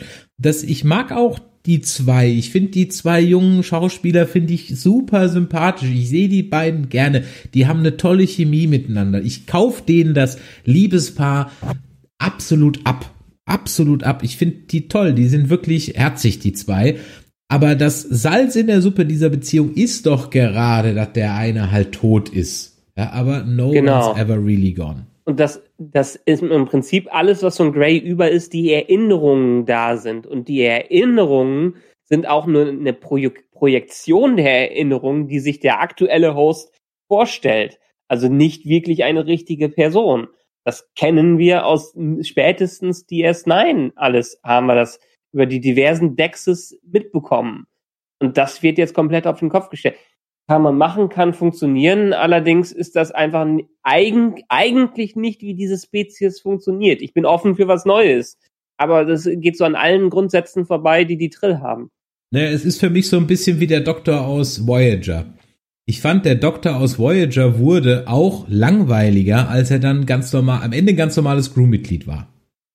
Ja. Ja. Weil Einschränkungen machen es interessant. Restriktionen. Mit genau. Restriktionen genau. kann man arbeiten. Ja. Nicht mit Freiheit. Genau. Und als er dann am Ende seine Holometer hatte, ja, dann war er halt am Ende halt wie der Doktor. Ja, ab und zu mal noch ein bisschen lustig hier, da, hahaha. Ha, ha. Aber am Ende des Tages war er ab dann langweilig. Ja? Ähm, mhm. Und ähm, ich habe das, die Sorge, dass halt Grey dann einfach nur just another random character ist, der im Zweifel dann nochmal sterben kann und bla. Also schade. Ist wirklich schade. Äh, äh, das hätte ich viel, viel besser gefunden, wenn, wenn der jetzt. Aber gut, er ist ja noch nicht körperlich. Vielleicht schaffen sie es, aber sie werden es. ist, es ist schon so angedeutet. Das ja, naja. Genau. Anst auch hier anstatt, gut, wir haben den, diese jetzt in dieser Staffel eingeführt, aber trotzdem haben wir weiterhin eine ganze Crew hinter uns, ja. von der wir fast nichts wissen. Ja, ja, ja. Und jetzt also, wird auch, äh, mein Kurtzman oder zumindest der aktuelle Showrunner hat äh, bestätigt, dass Saru ja nächste Staffel wieder zurück sein wird, auch in voller Kapazität. Ich bin mal gespannt, wie sie es machen, weil letztendlich ist das, was er ja bekommen hat, bekommt jetzt, wenn Michael weiterhin Captain bleibt. Das Problem hatten die doch schon am Anfang der Staffel, äh, dass die sich aussprechen mussten, wer, wer jetzt Captain wird. Und jetzt wird irgendwie äh, ähm, äh, Bäumlein wechsel dich so ungefähr gespielt. Und jetzt wird Saru dann effektiv degradiert sollte er auf der Discovery bleiben. Weil, oder sie machen zwei Captains, das glaube ich nicht. Saru kriegt einen Shuttle und das darf er dann kommandieren. Oder, oder Saru wird befördert, aber wieso sollte ein Admiral dann weiter auf einem Schiff bleiben? Ähm, ja, eben. Äh, vielleicht wird er auch Admiral anstelle des Admirals und der Vance wird dann irgendwie, äh, kommt dann weg. Oder er wird der Chat schreiben, Mr. Stocky, er wird Botschafter oder Admiral, ja, irgendwie so ein Kram. Ja. Ähm, ich fand halt, das Schöne an Saru war ja, dass wir im Gegensatz zu allen anderen Captains, sogar ein Cisco der ersten Commander war und dann erst befördert wurde, haben wir eigentlich, jetzt mal Kirk in den äh, JJ-Films mal außen vor genommen, haben wir eigentlich immer erfahrene, etablierte, alte Haudegen gehabt. Ja, ja. Ob das Janeway ist, ob das Picard ist, äh, ob das Kirk war ähm, oder auch Archer, ähm, die haben alle schon ihre Karriere hinter sich und das sind dann, haben die das Schiff, entweder kriegen sie das Schiff neu, aber das sind keine Frischlinge. So. Und Saru hatte für mich ja den Charme, dass er eben Fehler machte. Okay, er hat auch teilweise wirklich selten dämliche Sachen gemacht. Also, wenn du an so einen Nebel kommst, dann schickst du erst eine Sonde rein und fliegst einfach stumpf da rein. Und man kann dann auch nicht alles mit Emotionen weg erklären und sagen, ja, aber da waren ja Kelpianer. Nee, dafür muss er dann Captain sein. Und dann eben sagen. Ja und auch seine Selbstzweifel und wo er dann eben den Austausch mit dem, mit dem Admiral hat. Das fand ich ja okay, dass er dann sagt, so, wo der Admiral sagt, pass mal auf, das war jetzt nicht so clever oder macht das mal lieber so. So ist das ja. er hat sich den Posten, Leben. ja, er hat sich den Posten richtig verdient. Richtig. Ja. Genau. Er ähm, hat sich den Posten. Michael wollte verdient. ja sogar nicht. Okay, das ist das typische Phänomen. Du willst kein König sein. Jon Snow will kein König sein äh, wird ja. trotzdem in die Rolle äh, reingedrängt. Aber wir haben hier, sollten hier ja wenigstens noch eine gewisse Sternenflottenhierarchie haben. Ja. Und von daher, er hat sich das verdient. Er ist neu da drin. Natürlich macht er Fehler, aber das hat ihn ja gerade so nett gemacht, so sympathisch oder mal so anders gemacht, dass er halt eben kein äh, Shakespeare zitierender, äh, allwissender ähm, allweiser Übervater ist, ja, sondern dass er halt eben manchmal auch nicht weiter weiß und dass er halt manchmal eben auch keine Ahnung hat und auch mal eine falsche Entscheidung trifft und mal eine schlechte Entscheidung trifft. Das fand ich ja so toll und ich wäre gerne mit Saru gewachsen. Ja, mhm. Ich hätte ihn gerne erlebt, wie er wächst von mir aus mit Michael als XO. Von mir aus. Aber jetzt, was machen sie jetzt? Kriegt die Michael die linke und der Saru die rechte Warp-Gondel und Tilly in die Mitte? Nein, ähm, ich gehe stark davon aus, wie gesagt, die Serie ist ja schon in die Richtung gegangen. Ganz am Anfang und hat man es ja schon, war ja sie ja schon bei der ersten Giorgio schon Anwärterin darauf, irgendwann auf eine Captain-Position. Jetzt hat sie sich wieder zurückarbeitet, äh, das alles zurückerarbeitet. Auch wenn es durch ständigen Regelbruch passiert ist. Sie hat es zurückerarbeitet. Ähm, und deshalb muss dann der bestehende Captain jetzt erstmal Platz, äh, Platz machen. Kann funktionieren, wenn sie Saru einen zufriedenstellenden, zufriedenstellenden Plot geben. Wenn er jetzt äh, selber sagt, okay, ich war nie, nie damit glücklich, ich möchte lieber meinen Emotionen folgen und dann der Botschafter für die Kelpianer sein oder vielleicht ähm, der, der Counselor auf diesem Schiff werden. Haben sie ja auch noch nicht. Ja, aber dann brauche ich halt, Richtung. da hätte ich, dann würde ich halt diesen Lieutenant, äh, diesen ähm, Assistenzen, diesen Adjutanten vom Admiral nehmen, diese Lieutenant Hau mich tot Tante. Ja, das hatte mhm. ich in mhm. einer der früheren Folgen, haben wir darüber schon mal gesprochen, dass es eigentlich ja clever wäre, dass man dieser unerfahrenen, in der Zukunft unerfahrenen Crew einen erfahrenen Guide zur Verfügung stellt. Ja, ja. da würde ja sogar noch ein Book Sinn machen als Nilix sozusagen. Ja. Ja, aber wir haben ja jetzt noch ein neues Crewmitglied, denn dieser Aurelio, der bleibt ja jetzt anscheinend an Bord. Okay. Ja, habe ich so verstanden, oder? Keine Ahnung, kann gut sein. Ja. Warten mal ab, was der Status quo in der Staffel 4 gibt. Hm. Wenn wir dann mal nee, sehen. das äh, weiß ich nicht. Habe ich jetzt nicht, habe ich nicht so verstanden, aber wenn er da bleibt, klar. Ja, muss, muss man mal schauen. Ähm, dann haben wir noch äh, einen Punkt, der stand auch schon im Chat, den habe ich mir auch äh, notiert. Kann es sein, dass vielleicht der Föderationspräsident David Cronenberg heißt? Nee, der hätte doch nicht die, die Befragung da durchgeführt. Meinst du, das Na, ist der? Naja, äh, also mir sind zwei Sachen aufgefallen, die, also erstmal habe ich mich gefragt, was macht der da? Weil wir haben ja drüber spekuliert, hat der irgendwas mit Sektion 31 bla bla zu tun, da kam ja dann nichts mehr. Gut, da kam halt diese schwarze Badge. Okay, ja. Dann ist jetzt aber die Giorgio ja irgendwo, wahrscheinlich in der Vergangenheit und ich denke mal, wir werden den Typ dann in der Giorgio-Serie nicht mehr sehen. So. Nee. Also kann er jetzt noch weiterhin Sektion 31 sein? Ich könnte mir aber vorstellen, dass das der Förder, ich bin da bei, ich weiß nicht, wer es gerade im Chat geschrieben hat, irgendjemand hat es geschrieben, äh, 666 ppm hat es geschrieben, ähm, äh, ich glaube auch, dass das der äh, Föderationspräsident sein könnte.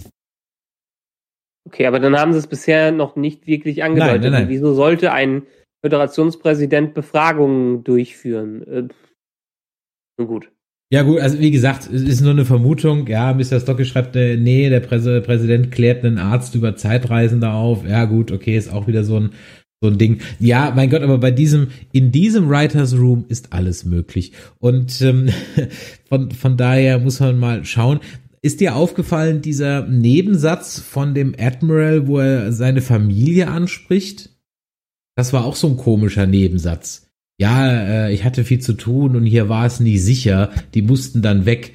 Und ich habe mich so gefragt, wo ist es denn? Also, das ist doch der sicherste Ort von allen. Also, wenn, mhm. wenn, welcher, wenn nicht der. Ja? Ja. Ob das nochmal ein Payoff hat, puh.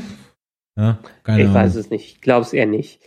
Äh, mir ist übrigens dann durch, erst durch ein Review aufgefallen, als ich nachgeschaut habe, dass der Schauspieler, der Spieler, der den ähm, Admiral gespielt hat, äh, ja auch äh, einer, einer von diesen coolen Rebellen oder hier in die Mumie dabei war. Der war einer von den Räumern, von den Beschützern. Der okay. war nicht Imhotep, sondern der war der mit der äh, schwarzen, mit dem schwarzen Umhang von den Säbeltypen, die, der, äh, die da versucht haben, Imhotep zu verhindern, dass der wieder aufersteht. Okay. Deshalb aber, kam er die ganze Zeit so bekannt vor. Okay, aber das ist doch dann eher dritter Säbelschwinger von rechts, oder? Nein, nein, nein, der war der eine neben, der eine Nebencharakter, der, äh, der damit das Geheimnis gehütet hat von Imhotep. Okay, ja, kein Und der dann Brandon Fraser äh, darüber aufgeklärt hat. Okay, kann sein. Ja, wenn das so ist, wenn du so sagst, wird das so sein, kann also, ich jetzt nicht mehr dran ist mir, ist mir nur so aufge ist mir nur so aufgefallen, als ich ein Review gelesen habe, dass und deshalb, ah, ich kannte den irgendwo her und deshalb kam er mir so bekannt vor. Äh, das nur so nebenbei. Äh, wen, wen haben wir noch? Haben wir irgendeinen Charakter vergessen? Ähm, Außer den ja, Burn in P the Room. P PTSD von Detmar ist gone, aber das hat sich ja schon ein paar, ein paar Folgen aufgelöst. Das, das war's halt dann. Also das ist, ist ja. halt dann äh, völlig durch. Ansonsten Ja, Tilly ist ja auch wieder völlig fein damit, jetzt einfach wieder fähnrich zu sein, ist ja auch in Ordnung. Ähm, ich würde dann mit dir jetzt gern noch die zwei Sachen besprechen und dann nehmen wir die Calls. Also könnt euch ja schon mal ja. unter nerdizismus.de slash Discord mal auf unseren Discord schalten, beziehungsweise wenn ihr noch keinen Account habt, schon mal einen machen. Werde dann auch gleich nochmal das Prozedere erklären. Ähm, äh, wollen wir zuerst über Königin Michaela die Erste reden oder möchtest du zuerst über diesen Vorspann reden, von der Abspann reden, von dem ich noch nicht weiß, was ich davon halten soll? Bleiben wir in der Reihenfolge und reden erst über Michaela die Erste, oder? Ja. Gut, ja, ja, dann sagst du. Definitiv. Du hast vorhin schon mal gesagt, es war lang angedeutet und jetzt? Ja, sie hatte halt alles bekommen, was sie eigentlich nicht wollte. ähm, ja, es, es ist schwierig. Also ich will aufgrund der Schauspielerin und aufgrund des Backgrounds will ich Michael weiterhin mögen, aber sie ist einfach in diesen ganzen Episoden unglaublich erstens unsympathisch gewesen durch das, was sie mit Stamets gemacht hat, was sie auch am Ende gar nichts gebracht hat. Hätte Stamets auch da lassen können. Das war ja, ja. auch eine sinnfreie Befreiungsaktion. Und sie hat mal wieder, sie hat halt mal wieder den Tag gerettet und hat dann ein äh, ein Ertrinken in Pixelmasse überlebt, wo eigentlich alle dachten, die wäre jetzt aufgelöst. Aber trotzdem keiner weiß, was es jetzt am Ende war. Sie hat mal wieder jemanden getötet. Klar, äh, aus, aus Notwehr und ja, für mich ist es noch. Sie, es, es wäre für mich konsequent gewesen, wenn wir am Anfang der Staffel äh, äh da gewesen wären, dass sie sich ähm, emanzipiert hat von der Sternenflotte und von der Föderation. Sie hat akzeptiert, dass es es in, diese, in dieser Zukunft nicht mehr in der Art und Weise gibt, hat auch in einem Jahr die nicht gefunden, während die Discovery die in zwei Tagen gefunden hat. Ähm, und hat sich lange Haare wachsen lassen und war gut, hat eine Beziehung mit Book eingegangen, alles wunderbar. Ich hätte ich hätte es toll gefunden, wenn sie jetzt ein Charakter, Charakter außerhalb des Ganzen gewesen wäre, trotzdem noch mit der Discovery mitfliegt, um denen diese Welt zu zeigen, äh, aber ihre, in, äh, ihre Position akzeptiert. Aber sie muss ja jetzt scheinbar akzeptieren, dass sie für die Führungsrolle geboren äh, ist, was ihr die Serie die ganze Zeit auf, äh, aufspielen will. Und das ist, es finde, einerseits kann ich die Motivation verstehen, die die Schreiber dahinter haben, wie endlich den Captain's Chair zu geben, erste äh, schwarze, reale äh, Person, die Hauptcharakter ist und weiblich ist, die einen Captain's Chair bekommt. Wunderbar, haben wir jetzt äh, damit erreicht, hätte aber nur, hätte für mich etwas nachhaltiger sein sollen. Ich hätte, meinetwegen hätte Saru noch eine Staffel Captain sein können. Er hätte zwei Staffeln auf dem Buckel gehabt und äh, dann hätte äh, Michael sich wirklich das verdient, was sie bekommen hat. Aber sie ist ja, wir haben es ja auch diese Staffel die ganze Zeit gesehen, wiederhin. Alle Regeln hat sie durchbrochen. Äh, nichts hat sie, an nichts hat sie sich gehalten, weil immer der Michael Way der bessere Way, äh, der bessere Weg war. Und am Ende wird sie dafür gratuliert, also, obwohl alle vorher noch auf sie sauer waren, weil sie ja den Tag gerettet hat. Und deshalb müssen ihre Prinzipien und ihre Herangehensweise ja viel, viel besser sein als alles, was alle anderen machen. Was ja wortwörtlich so gesagt wird. Und ich verstehe, ich verstehe diesen Writers Room nicht. Ich verstehe ihn einfach nicht. Ich verstehe nicht, warum brauche ich, wenn ich Michael auf den Captain-Stuhl hieven will, von mir aus, ja, warum brauche ich dafür drei Staffeln? I don't get it. Ja, das nee, hätte das, rein das theoretisch, lass mich kurz, das hätte ja rein, theore ja. rein theoretisch, hätte das ja schon äh, nach Ende der ersten Staffel passieren können. Ja, sie hat ihren Redemption Arc so ein bisschen, ja, ja. und ähm, die äh, äh, normale Timeline, Philippa ist tot. Wir brauchen halt einen Captain. Naja, Michael, du hast die Föderation von den Klingonen gerettet. Okay, so wie bei, ähm, so wie bei, bei Kirk, der halt dann zwar degradiert wurde, aber ja das genau das ist, was er ja haben wollte, nämlich sein Kommando wieder haben. So nach dem Motto, hier, dann mach du das. Dann hätte man das schon in der zweiten, in der ersten Staffel schon abgehakt. So. Ja. Zum Beispiel. Also ich verstehe nicht, warum man dafür drei Staffeln braucht. Wenn ich drei Staffeln dafür brauche, weil ich eine Geschichte erzählen will, weil ich erzählen will, wie die Rebellin Michael Burnham zur treu sorgenden, ähm, äh, Statuten einhaltenden Captain-Tante wird, ja. Oder wenigstens beide Sichten sieht. Ja, dann ist es halt scheiße erzählt. ja, wenn, ja. wenn das die Absicht war, dann ist es halt scheiße erzählt, weil dieser Charakter hat nur eine Pseudo-Wandlung. Der hat eine, eine vom Drehbuch aufoktroyierte Wandlung und zwar immer genau dann, wenn es gerade opportun und passend ist. Und jeder, jeder, der mit inter, ihr interagiert, sagt ihr nach spätestens zwei Folgen, also wenn du mir das und das nicht gesagt hättest, hätte ich ja das und das nicht gemacht. Oder sei froh, ich bin ja so froh, dass du mir das und das gesagt hast. Oder Michael, ohne dich hätte ich das und das nicht gesagt. Ähm, dass es ja so Menschen gibt, dass eine Tilly zu ihr aufschaut und sie sich von Tilly ähm, Ratschläge oder äh, dass Tilly sich von ihr Ratschläge gibt. Okay, Haken dran, ja. Wir haben ja, dafür ist sie ein bisschen senioriger und Tilly ist halt der Enze. Alles gut, ja. Kann man ja so machen. Aber jeder, vom Bettler bis vom, wie heißt es, vom Hofrat bis zum Sandler ist in Österreich, ja. Also, ähm, guckt auf, auf, zu ihr herauf, sogar der Admiral sagt ihr, ha, dein Weg war der richtige. Und du hast es gemacht. Book sagt wortwörtlich, go and save the day. In Deutsch, nur du kannst uns retten. Ja. Saru fragt um Erlaubnis, ob er Captain sein darf. Ähm, du kannst das ja, das ist ja so eine Liste. Das ist ja so eine Liste. Und da frage ich mich wirklich ernsthaft, wer der Meinung ist, dass so jemand noch als sympathischer Charakter durchgehen kann. Und warum man das naja, nicht mal langsam mal die Reißleine zieht. Ja. Wäre ja auch fast so, ich meine, wir haben, wir haben ja den, den Breaking Point diese Staffel quasi fast schon gehabt, wo sie ja von allen angekackt wurde. Mhm. Viel hat sie sich jetzt nicht geändert seitdem. Oder eine 180-Grad-Wandlung hat sie nicht durchgeführt. Sie hat jetzt nicht äh, gesagt, okay, ich verstehe, dass Regeln notwendig sind, aber ich bestehe darauf, dass sie manchmal gebrochen werden müssen.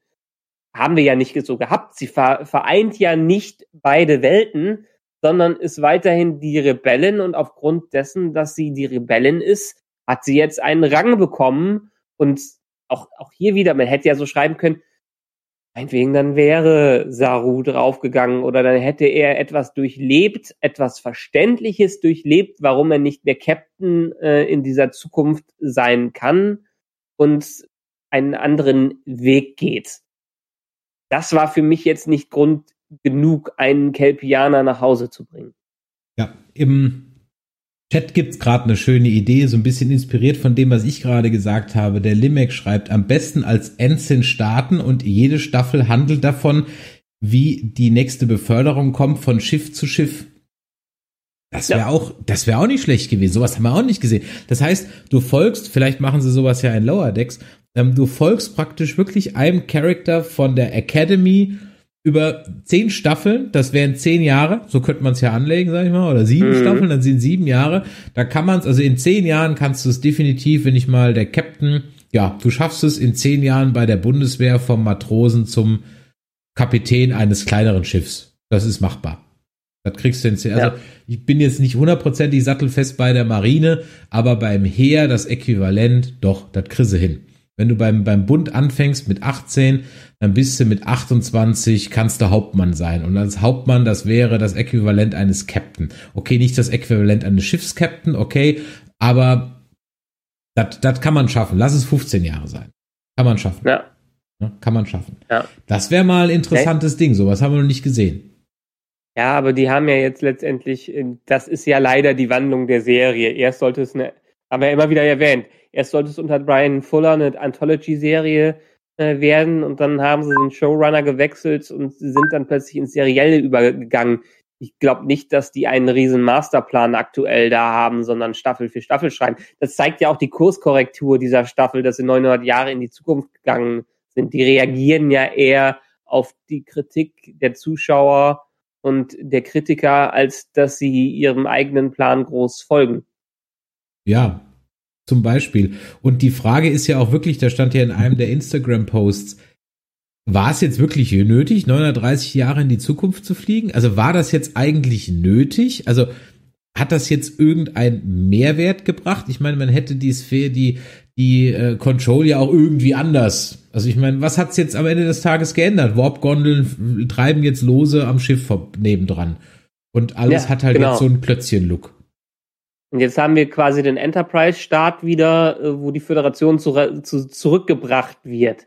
Aber das ist ja auch dann kein, das ist ja dann letztendlich, wir haben ein bisschen bessere Technik, wir haben ein bisschen anderes Setup. Aber letztendlich ist es dann wieder der wilde Westen, der vereint werden muss zur Zivilisation. Also der Kreis schließt, äh, der Kreis schließt sich hier wieder und wir haben kein nichts wirklich Neues äh, dahinter. Also da hätten sie dann auch damals bleiben können und vielleicht in die Vergangenheit zu Archer zurückspringen können, weil, weil Control nicht in der Vergangenheit gewesen wäre, so, so ungefähr. Ja, da gebe ich äh, vollkommen recht. Bisher die Prämisse, die diese Welt ge geschaffen hat, die ist leider etwas verhauen worden. Wir haben einen tollen Wilden Westen. Wir haben einfach keine Möglichkeit, große Sternenreisen durchzuführen. Okay, entwickelt man über mehrere Staffeln einen neuen Antrieb und lässt den Status quo so, so bleiben, der sich langsam entwickelt. Aber jetzt haben wir ja einen Reset-Knopf.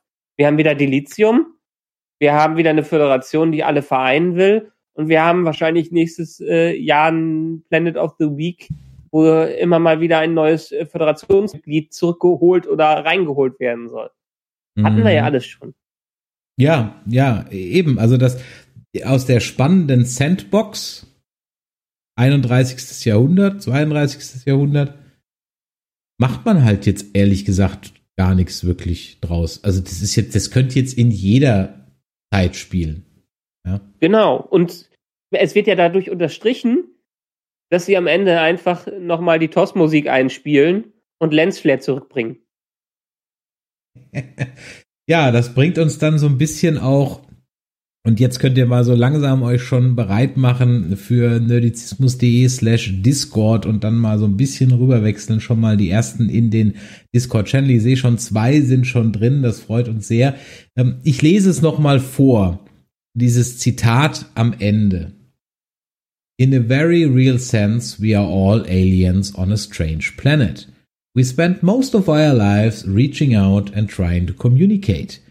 If during our whole lifetime we could reach out and really communicate with just two people, we are indeed very fortunate. Frei übersetzt, im Grunde genommen sind wir hier auf diesem Planeten alle Aliens und wenn wir es zu unserer Lebenszeit schaffen, nur mit nur einer Person oder mit zwei Leuten wirklich zu connecten und zu kommunizieren, dann sind wir wahrlich glücklich, gesegnet, wie auch immer. Und dazu dann die Star Trek Fanfare und die TOS-Musik. Ja. Ich bin mir ehrlich gesagt nicht sicher, wie ich das werten soll. Gerade eben stand, ich muss es gerade noch mal raussuchen, im Chat hat jemand geschrieben, genau, der Mr. Stocky schreibt, da bin ich mal gespannt, ob das Zitat von Roddenberry am Ende der Staffel ein Eingeständnis der Macher an die Fans war. Ich bin mir, ich bin zwiegespalten. Auf der einen Seite ist das sicherlich ein schönes Zitat und auch mit der TOS-Musik. Auf der anderen Seite fand ich es schrecklich anbiedernd. Und mein böses Ich in mir will es als ein großes Fuck you gelesen haben. Ja? Ähm, hier ist unser Roddenberry-Zitat und die TOS-Musik und jetzt halt die Schnauze. Ich, wie hast du es denn empfunden? Ich weiß, dass es auch Leute gab, die haben da mehr oder weniger Tränen geweint. Gab's auch. Ja, für, für mich hat es keinen Zusammenhang mit dem vorher gezeigten gehabt. Ich meine, es ist, es ist ja es ist schön, wenn man seinen Roddenberry zitieren kann und das zu dem gezeigten passt. Das bringt dann vielleicht eine Ebene dazu, die wir alle noch nicht gesehen haben. Wunderbar. Aber was hat das jetzt mit dem vorher gezeigten zu tun? ja, das habe ich mich auch gefragt. So, ging es, ging es in dieser Staffel um Communicating und Connecting zwischen zwei mhm. Leuten? Bei Kalber, ja, ja. Adira und, und, und, und Stamets, okay, ein bisschen. Ja, ja ich, ich meine, im übertragenen Sinne wäre es vielleicht die wieder die Zusammenkunft der einzelnen Welten in der Föderation gewesen. Ähm, mhm. Es wäre das Reconnecting gewesen, also das Zurückfinden in die Kommunikation äh, miteinander. Und das reicht schon, wenn zwei Leute, wenn einfach nur zwei Leute, äh, zwei Leute miteinander reden. Aber äh, dann hätte man noch darauf hinarbeiten können, dass es doch vielleicht einen Frieden zwischen der äh, Emerald Chain und der Föderation gibt. Aber das war jetzt auf vielleicht kleine Aspekte in dieser Staffel bezogen. Aber das große Ganze hat sicherlich nicht, äh, nicht miteinander verbunden. Also das ist auf jeden Fall nicht die, die Message, die mir aus dieser Staffel hängen geblieben ist. Ja, also sehe ich ganz genauso. Also ich habe da auch äh, ich habe ich hab auch dieses Zitat gelesen, dann bin ich gedacht so, aha, was, was hat jetzt das äh, äh, mit, mit damit zu tun? Also das, das könnte ich eher noch, das hätte ich eher noch bei Picard verstehen können. Irgendwie. Da hätte ich es mir noch irgendwie so, ja, so die, die, die, die, die, die Syns reden, connecten mit den Menschen oder so, ja. Irgendwie so ein Kram. Oder als Intro für die nächste Staffel, um uns darauf vorzubereiten, dass es ja um äh, Verbindungen geht, neue Verbindungen zu schaffen. Aber hier wurde ja einfach nur letztendlich eine. Wir sind weiterhin in diesem vorherigen Status quo. Den Bösewicht gibt's in dem Sinne nicht mehr. Aber wir sind weiterhin in einer Welt, die noch nicht zurück zueinander gefunden hat. Mhm. Ja, ähm, im Chat steht gerade, könnte es vielleicht eine Anspielung auf äh, Kurtzman versus the Fans sein. keine Ahnung. Wäre wär mal interessant äh, zu wissen, ja. Ich, ich, ich weiß, ich weiß halt nicht so ganz genau, was sie mit dem Zitat einfach sagen wollten, ja. Ich hab's einfach nicht, äh, ja, kamen, vielleicht wollten sich damit den Segen von Gene Roddenberry abholen. Dann darf ich auch an der Stelle nochmal anmerken, dass sie den Crewman, der die Überreste von Control weggewischt hat, Gene genannt haben. Ja, also, ne, das ist, ich meine ganz ehrlich, warum nenne ich den Gene? Ja, den, den Typen, der mit dem Mob gerade die Überreste von Control aufwischt. Ja, warum nenne ich den Gene? Den hätte ich auch Hans nennen können oder Julius oder keine Ahnung was, aber ich nenne ihn doch nicht Gene. Deswegen kann ich darin ehrlich gesagt nur schwierig irgendwie so eine Hommage sitzen.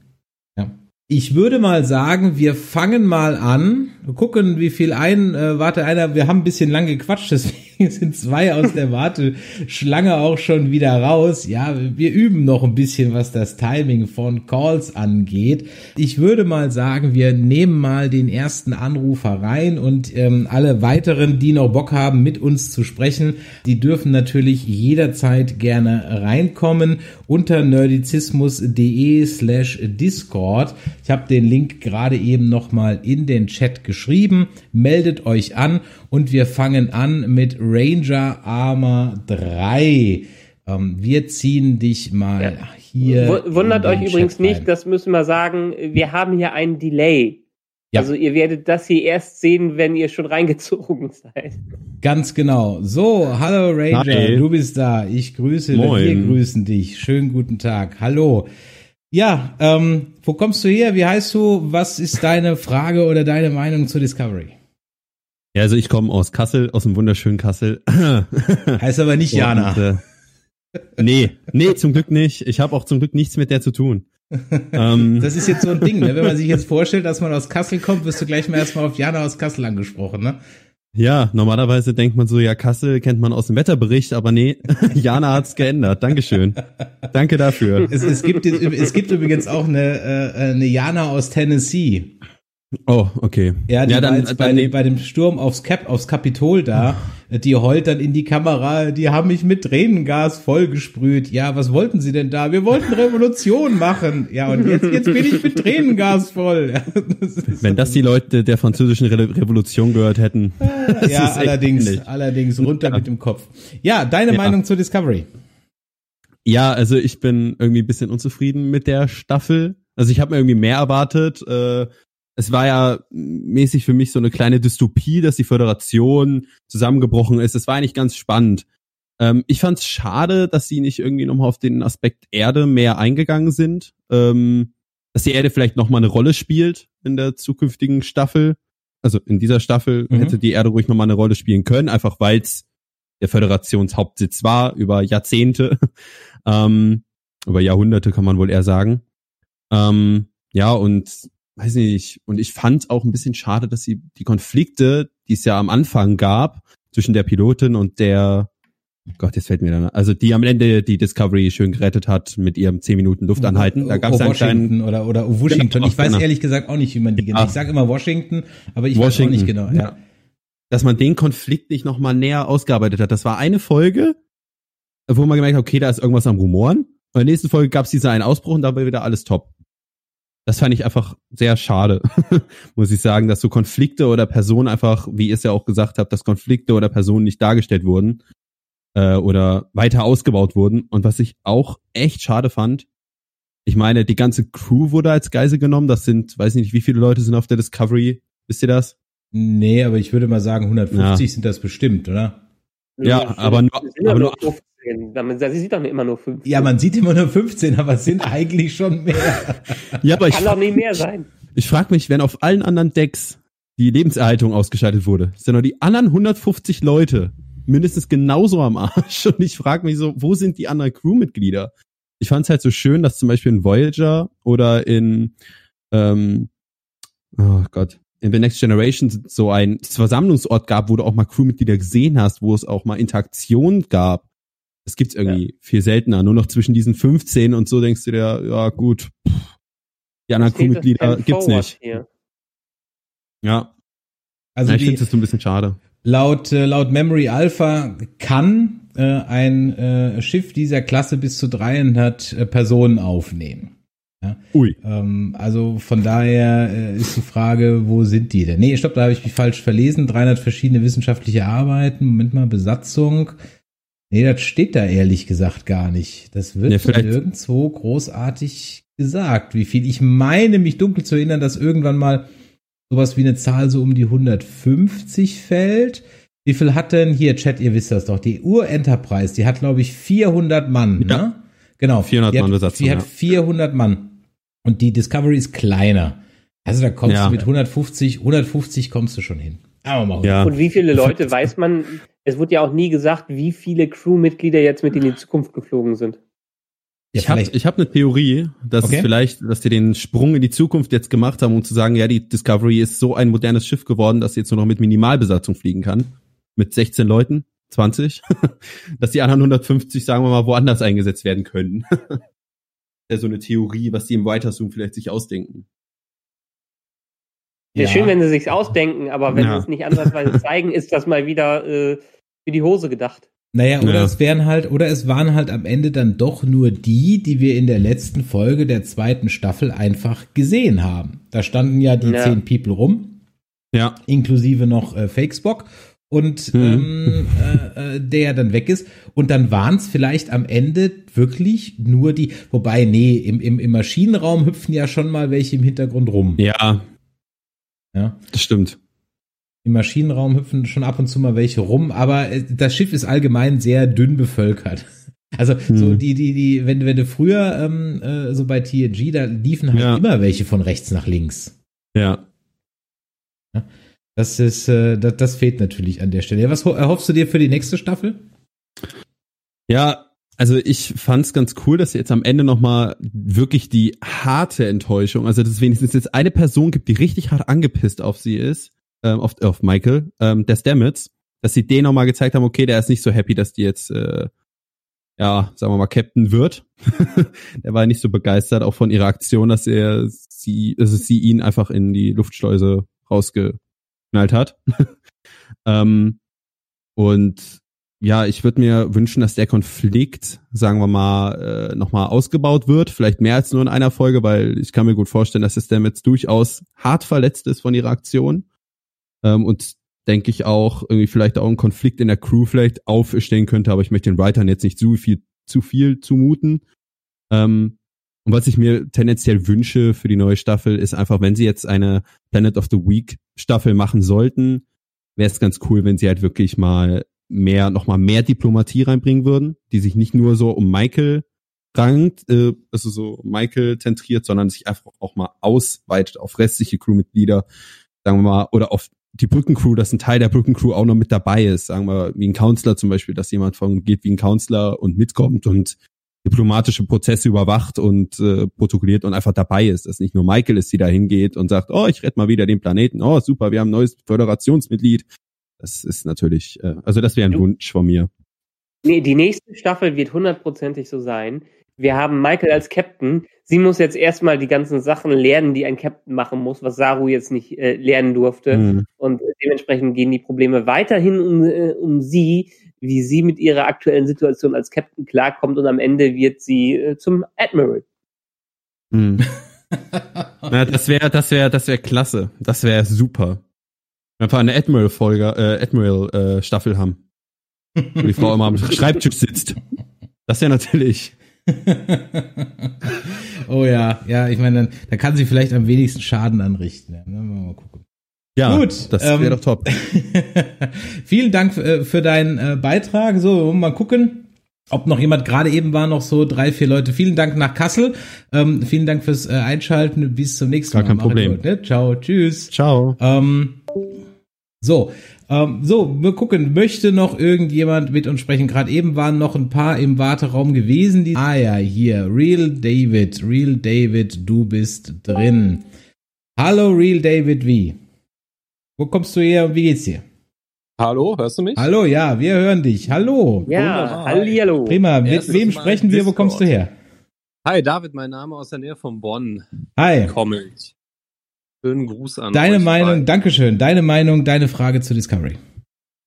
Äh, ja, du hast ja in der letzten Podcast-Folge schon eins meiner Statements vorgelesen und auch zu Recht kritisiert. Ähm, äh, ich muss sagen, die ersten zwei Staffeln fand ich ähm, grandios schlecht, muss ich wirklich sagen. Ich fand äh, schlechte Geschichten, die Charaktere, die gute Ansätze hatten, äh, schlecht ausgeschrieben ähm, und war dann positiv überrascht, dass man einen klaren Schnitt gemacht hat, gesagt hat, wir verschieben das Ganze jetzt mal in die Zukunft und können dann auch mal frische äh, Stories erzählen und alte Töpfe abschneiden. Ähm, das Ganze ist dann natürlich jetzt wieder ein bisschen, ähm, bisschen äh, ja, vor die Wand gefahren worden, meiner Meinung nach. Ähm, also wir äh, haben jetzt wieder wirklich seltsame Geschichten zwischendurch gesehen, was das Spiegeluniversum jetzt, das jetzt gegen Ende der Staffel nochmal aufgetaucht ist, sollte, hat sich mir eigentlich gar nicht erschlossen. Ähm,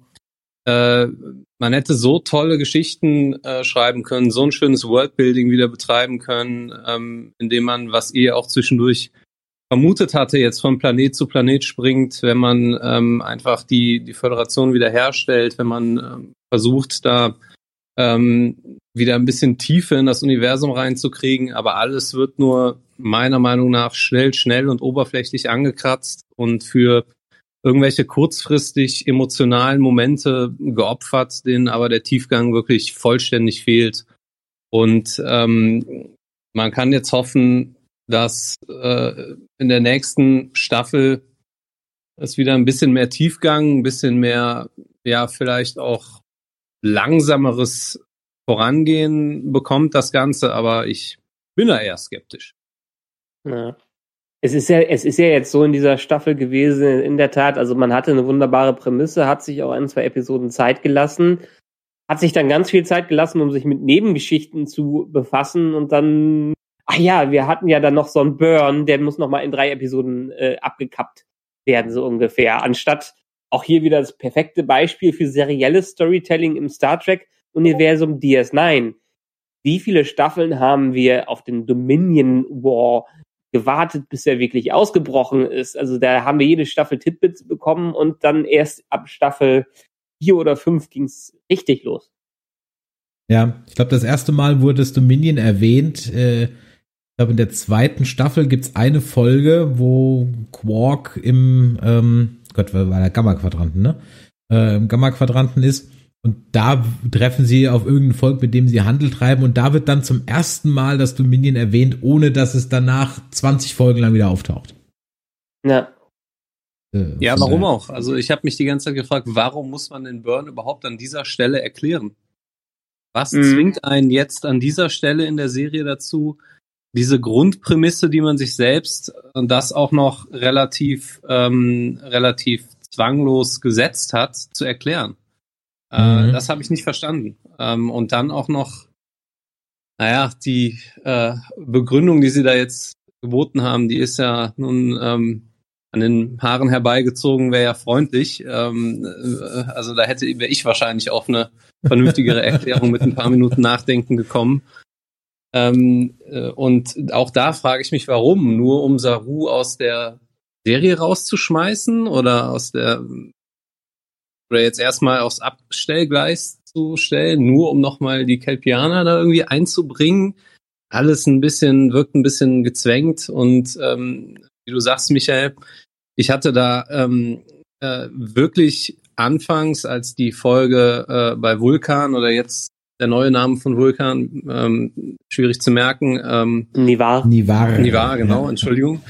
Äh, als die, die, auch die Folge an der Erde und äh, Trill, äh, hatte man, hatte ich wirklich noch, noch, noch, noch voller Hoffnung, war ich voller Hoffnung, auch jetzt, wenn ich mir die neue ähm, The Expanse Staffel äh, ansehe, äh, dass es halt eher in so eine ähm, ähm, ähm, Richtung geht und man jetzt auch von The Expanse und auch von ähm, von der neuen Star Trek Serie, äh, neue Star Trek Staffel ähm, von Mandalorian ein bisschen gelernt hat und ähm, eher kleinere Geschichten erzählt und nicht immer direkt das große ganze Universum äh, auf dem Spiel stehen muss. Ähm, aber man hat sich für anderes entschieden. Ja, also ich denke, ich denke mal, leider ist es auch so ein bisschen geschuldet, dass wir nicht mehr die klassischen 24 Folgen haben, die über das ganze Jahr verteilt werden, wie es im analogen Fernsehen war, sondern dass alles mehr oder weniger in den 13 bis 16 Folgen abgehandelt werden müssen und äh, weil weil jede Serie es macht, ein Mysterium pro Staffel ähm, und man nicht von seinem Hero-Komplex runterkommt, ist es wahrscheinlich eine der Gründe, warum Discovery jedes Mal wirklich sich übertrumpfen muss. Aber wenn du in die Star Trek-Historie reinguckst, ähm, jetzt, wenn wir mal die neueren Serien uns angucken, also Enterprise vor allem ja, äh, die äh, Enterprise-Staffel, die bei den Fans und auch bei der Kritik am höchsten im Kurs steht, ist die letzte und die hat halt genau das nicht getan. Ne? Ja. Ähm, und da verstehe ich halt mal nicht, warum man, wenn man solche Vorbilder hat, ja, okay, das ist jetzt auch schon wieder eine Weile her, muss man, muss man, äh, muss man zugestehen, aber ähm, äh, warum man nicht da mehr Anschluss sucht und dann Ja. stattdessen äh, mehr in so eine äh, Action-Fantasy, äh, weiß gar nicht, wie ich es beschreiben soll, was die da machen, aber ähm, äh, äh, äh, Richtung geht, ohne jetzt Action und Fantasy beleidigen zu wollen. Aber ähm, ähm, dann in eine Richtung geht, ich meine, ich bin ja noch vergleichsweise jung, wenn ich so die anderen Star Trek-Fans, die ich so um mich herum kenne, sehe, aber ich kann auch nicht erkennen, dass das irgendwie ein Generationending ist. ne? Dass man jetzt irgendwie sagen kann, äh, äh, Ü- Ü- Ü40 äh, äh, steigt er aus oder so. Also ich glaube, das hat einfach was mit gutem und schlechtem Storytelling zu tun. Mhm. Die, die, die, die gucken es ja auch alle noch, die i40er, und die sind ja dann auch alle die, die dranbleiben, trotzdem, dass sie sich so enttäuscht fühlen. Aber ja, du hast recht, äh, Enterprise hat aber auch sehr viele Kurskorrekturen gehabt. Die ersten zwei Staffeln sind überhaupt nicht gut angekommen, dann haben sie es mit der Exp äh, äh, auch was Expansion oder Expans, wie sie es da genannt haben, versucht und dann haben sie es nochmal korrigiert in die vierte Staffel, was aber ni- nicht mehr gereicht hat, um äh, das Ruder rumzureißen. Mhm. Ja, ich glaube, bei Enterprise hatte eher so das Problem, dass die Grund, also mich hat einfach die Grundausgangsprämisse, hat mir nie angesprochen. Also mich interessiert eigentlich so gut wie nie, was davor war. Ja, ich mag meine Hm. Geschichten in die Zukunft erzählt. Aber David, sag mal, wo du gerade so ein bisschen angesprochen hast, ähm, hast du in deinem Umfeld, und ich weiß, das ist natürlich jetzt anekdotische Beweisführung, aber hast du in deinem Umfeld, wie der Dominik, der das vorhin in der einen Nachricht geschrieben hat, Menschen, die wirklich jetzt durch Discovery zu Star Trek gekommen sind und die das gut finden? Oder, oder ähm, hast du in deinem Umfeld jemand, äh, eigentlich gar keinen, der es guckt? Oder wie ist denn so dein, dein trackiges Umfeld? Gibt's das? Und wenn ja, wie ist Äh, die Meinung zu Discovery? Ja, es gibt äh, mehrere Trekkies in meinem äh, privaten und beruflichen Umfeld. Ähm, äh, einige von denen sehen sich durchaus auch New Track, sage ich jetzt mal, nicht nur Discovery an. äh, Discovery gefunden hat, glaube ich, weiß nicht, ob das überhaupt jemand auf der Welt hat, äh, zu Star gefunden über Discovery, weil meiner Meinung nach auch Discovery ja nur begrenzt vergleichbar mit dem restlichen Angebot von Star Trek ist. Ähm, ähm, also allein schon visuell, aber auch äh, von der Erzählgeschwindigkeit und der, der Stories her. Aber in meinem Umfeld äh, ähm, gibt es niemanden, der jetzt Hurra schreit. Es gibt ein, zwei, auch jüngere Leute, muss man sagen, ähm, ähm, in meinem Arbeitsumfeld, die es solide finden, aber ähm, auch da man sich eigentlich ziemlich einhellig der Meinung, dass es mit dem anderen Angebot an Sci-Fi-Serien, die es momentan so gibt, ähm, bei weitem nicht mithalten kann. Und ähm, meine Befürchtung ist, dass die Serie auch daran scheitern wird. Sie wird nicht erfolgreich genug sein langfristig, um ähm, äh, um oder ich meine, ihr habt das ja auch schon diskutiert. Sie scheint ja doch einen gewissen Erfolg zu haben äh, kommerziell. Ähm, ihr habt das ja im Podcast an einer oder anderen Stelle schon mal diskutiert. Ähm, äh, aber äh, Chris glaubt's mir ja nicht. Was? Was glaube ja, ich dir nicht? Was glaube ich dir nicht? Was glaube ich dir Dass die Serie doch durchaus einigermaßen sich finanziell lohnt. Naja, ich sag mal so, zumindest der Writers Room kann nicht so teuer sein. Aber ich könnte mir vorstellen, dass daran die Serie am Ende auch scheitert, dass sie einfach nicht ähm, erfolgreich, äh, wirtschaftlich erfolgreich genug ist. Und dann kann man halt nur hoffen, dass das keine Auswirkungen auf das gesamte Franchise hat. Ja. Ne? Aber ja. Ähm, ich meine, ihr habt halt auch darüber gesprochen, was jetzt sonst noch alles in der Pipeline ist, ähm, Lower Decks und Konsorten. Äh, ich habe mir graut es schon vor dieser Sektion 31 Serie, also nachdem ich was sie jetzt mit dem Spiegeluniversum wieder da an ähm, in Anführungsstrichen Vergewaltigungen getätigt haben. Äh, das äh, ich war noch nie ein Fan vom Spiegeluniversum, egal in welcher Serie, aber hier fand ich es wirklich äh, äh, schmerzensgeldreif ähm, und ähm, äh, mir graut es da wirklich vor der vor der Sektion 31 Serie ähm, ähm, und ich habe halt die Hoffnung, dass das keine negativen ähm, Folgen für das gesamte Franchise hat. Aber ähm, das ist Kaffeesatzleserei. Mhm. Ja, äh, ja, gut. Dann, äh, David, vielen Dank äh, für deinen Beitrag und ja, äh, schönen Gruß äh, nach Bonn. Und äh, jetzt wollen wir noch mal schauen, ob wir vielleicht noch ein oder zwei Anrufe, würde ich sagen, Michael, wenn noch jemand möchte, nehmen wir noch rein in die ganze Geschichte. Das heißt, wer von euch also noch Bock hat, dann kommt doch mal ins Wartezimmer auf nerdizismus.de slash Discord. Ich weiß, da waren gerade eben schon ein, zwei Leute drin. Ähm, ihr könnt also ruhig jetzt wieder reinkommen. Ähm, wir müssen das noch so ein bisschen üben, wie wir das hinkriegen. Aber bisher klappt das ja eigentlich ganz gut. Das heißt also, wenn noch jemand von euch Bock hat, mit uns noch eben kurz zu sprechen, dann ab ins Wartezimmer auf unserem Discord. Ja, Michael, dann frage ich dich doch mal, bis der nächste kommt. Ähm, hast du denn in, wie sieht's denn eigentlich in deinem Umfeld aus mit Star Trek?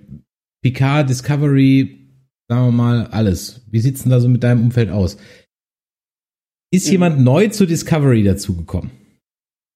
Mm, nein, nicht unbedingt. Alle haben vorher schon mindestens Star Trek vereinzelt geschaut. Ich glaube, Star Trek Discovery ist gerade vielleicht auch bei meiner, zum Beispiel meiner Schwester und ihrem äh, Mann, die gucken das auch ähm, die ganze Zeit. Ich glaube, da ist es eher so ein Phänomen, dass zumindestens bei ihr, dass die erste Serie ist, die sie so durchguckt von Star Trek und das vielleicht, weiß nicht, ob es bei ihr ein Absprungbrett ist, dann auf die anderen äh, Serien so ungefähr. Ähm, und bei ein, zwei anderen doch, aber viele sind halt schon mit, mit Star Trek vertraut und haben gewisse Vorstellungen und auch gewisse Ansprüche schon an die Serie. So ganz neue, gerade erst, gerade nicht wirklich, nee. Mhm. Ja, ich. Bei ich, dir?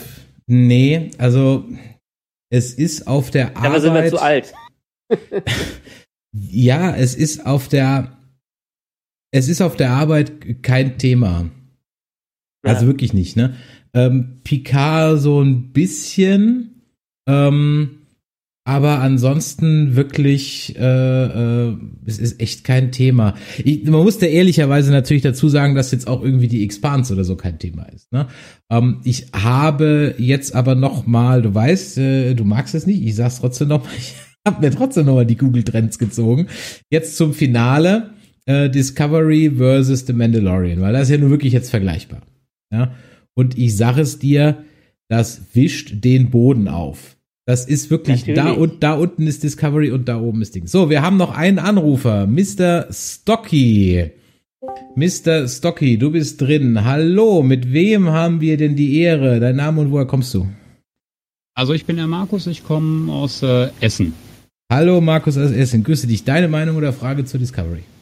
Ähm, ja, mir geht's eigentlich eher so um die Diskussion, die gerade am Laufen ist, gerade bezüglich der Fans, alte Fans, neue Fans. Mhm. Und, äh, ich habe hier in Essen, mache ich auch das Trek in der Ruhrpott. Ja, und bei uns ist es halt so, man merkt, dass die neuen Fans dem neuen Star Trek aufgeschlossener sind als dem alten.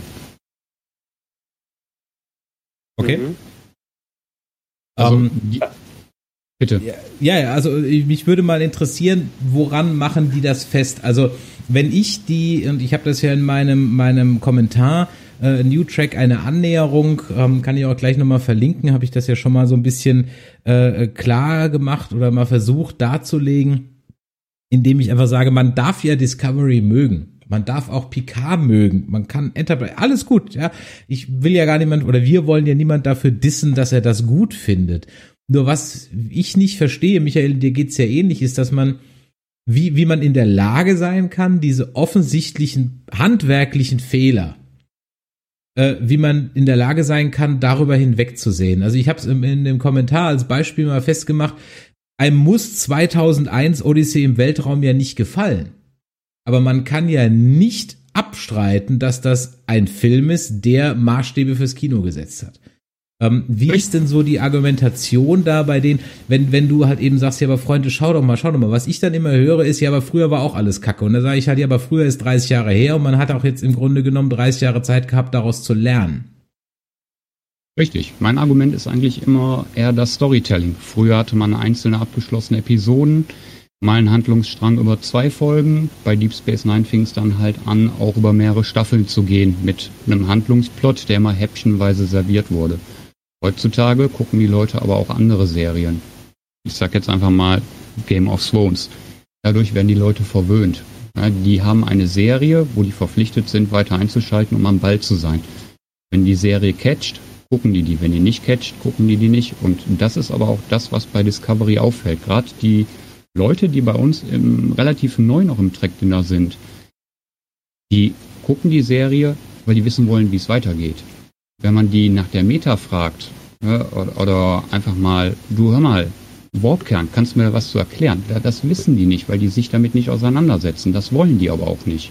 Und ich Mhm. glaube, genau das ist der Punkt, den die Macher auch berücksichtigen. Die wissen das, dass da viele Leute zugucken, die sich nicht damit auseinandersetzen wollen, die einfach nur gut unterhalten werden wollen. Ne, Michael Bay Klischee, äh, Kunden halt. Okay, also äh, die, die Mystery Box ist dann wichtiger als alles andere, ähm, weil man dann wenigstens irgendwie miträtseln kann, ganz egal, wie es aufgelöst wird. Ja, ist, ähm, es, es, es ist so ein bisschen zwiegespalten. Ich weiß, dass zumindestens in den USA äh, sowas wie CSI und Co. noch unglaublich erfolgreich ist und das ist, hat sein Story of the Week, weil da kann man einsteigen äh, im analogen Fernsehen äh, und nicht. Aber das ist natürlich, wir sind jetzt natürlich im Streaming-Bereich, wo es ums Binging geht und ganze Stories zu erfahren. Kann ja auch funktionieren.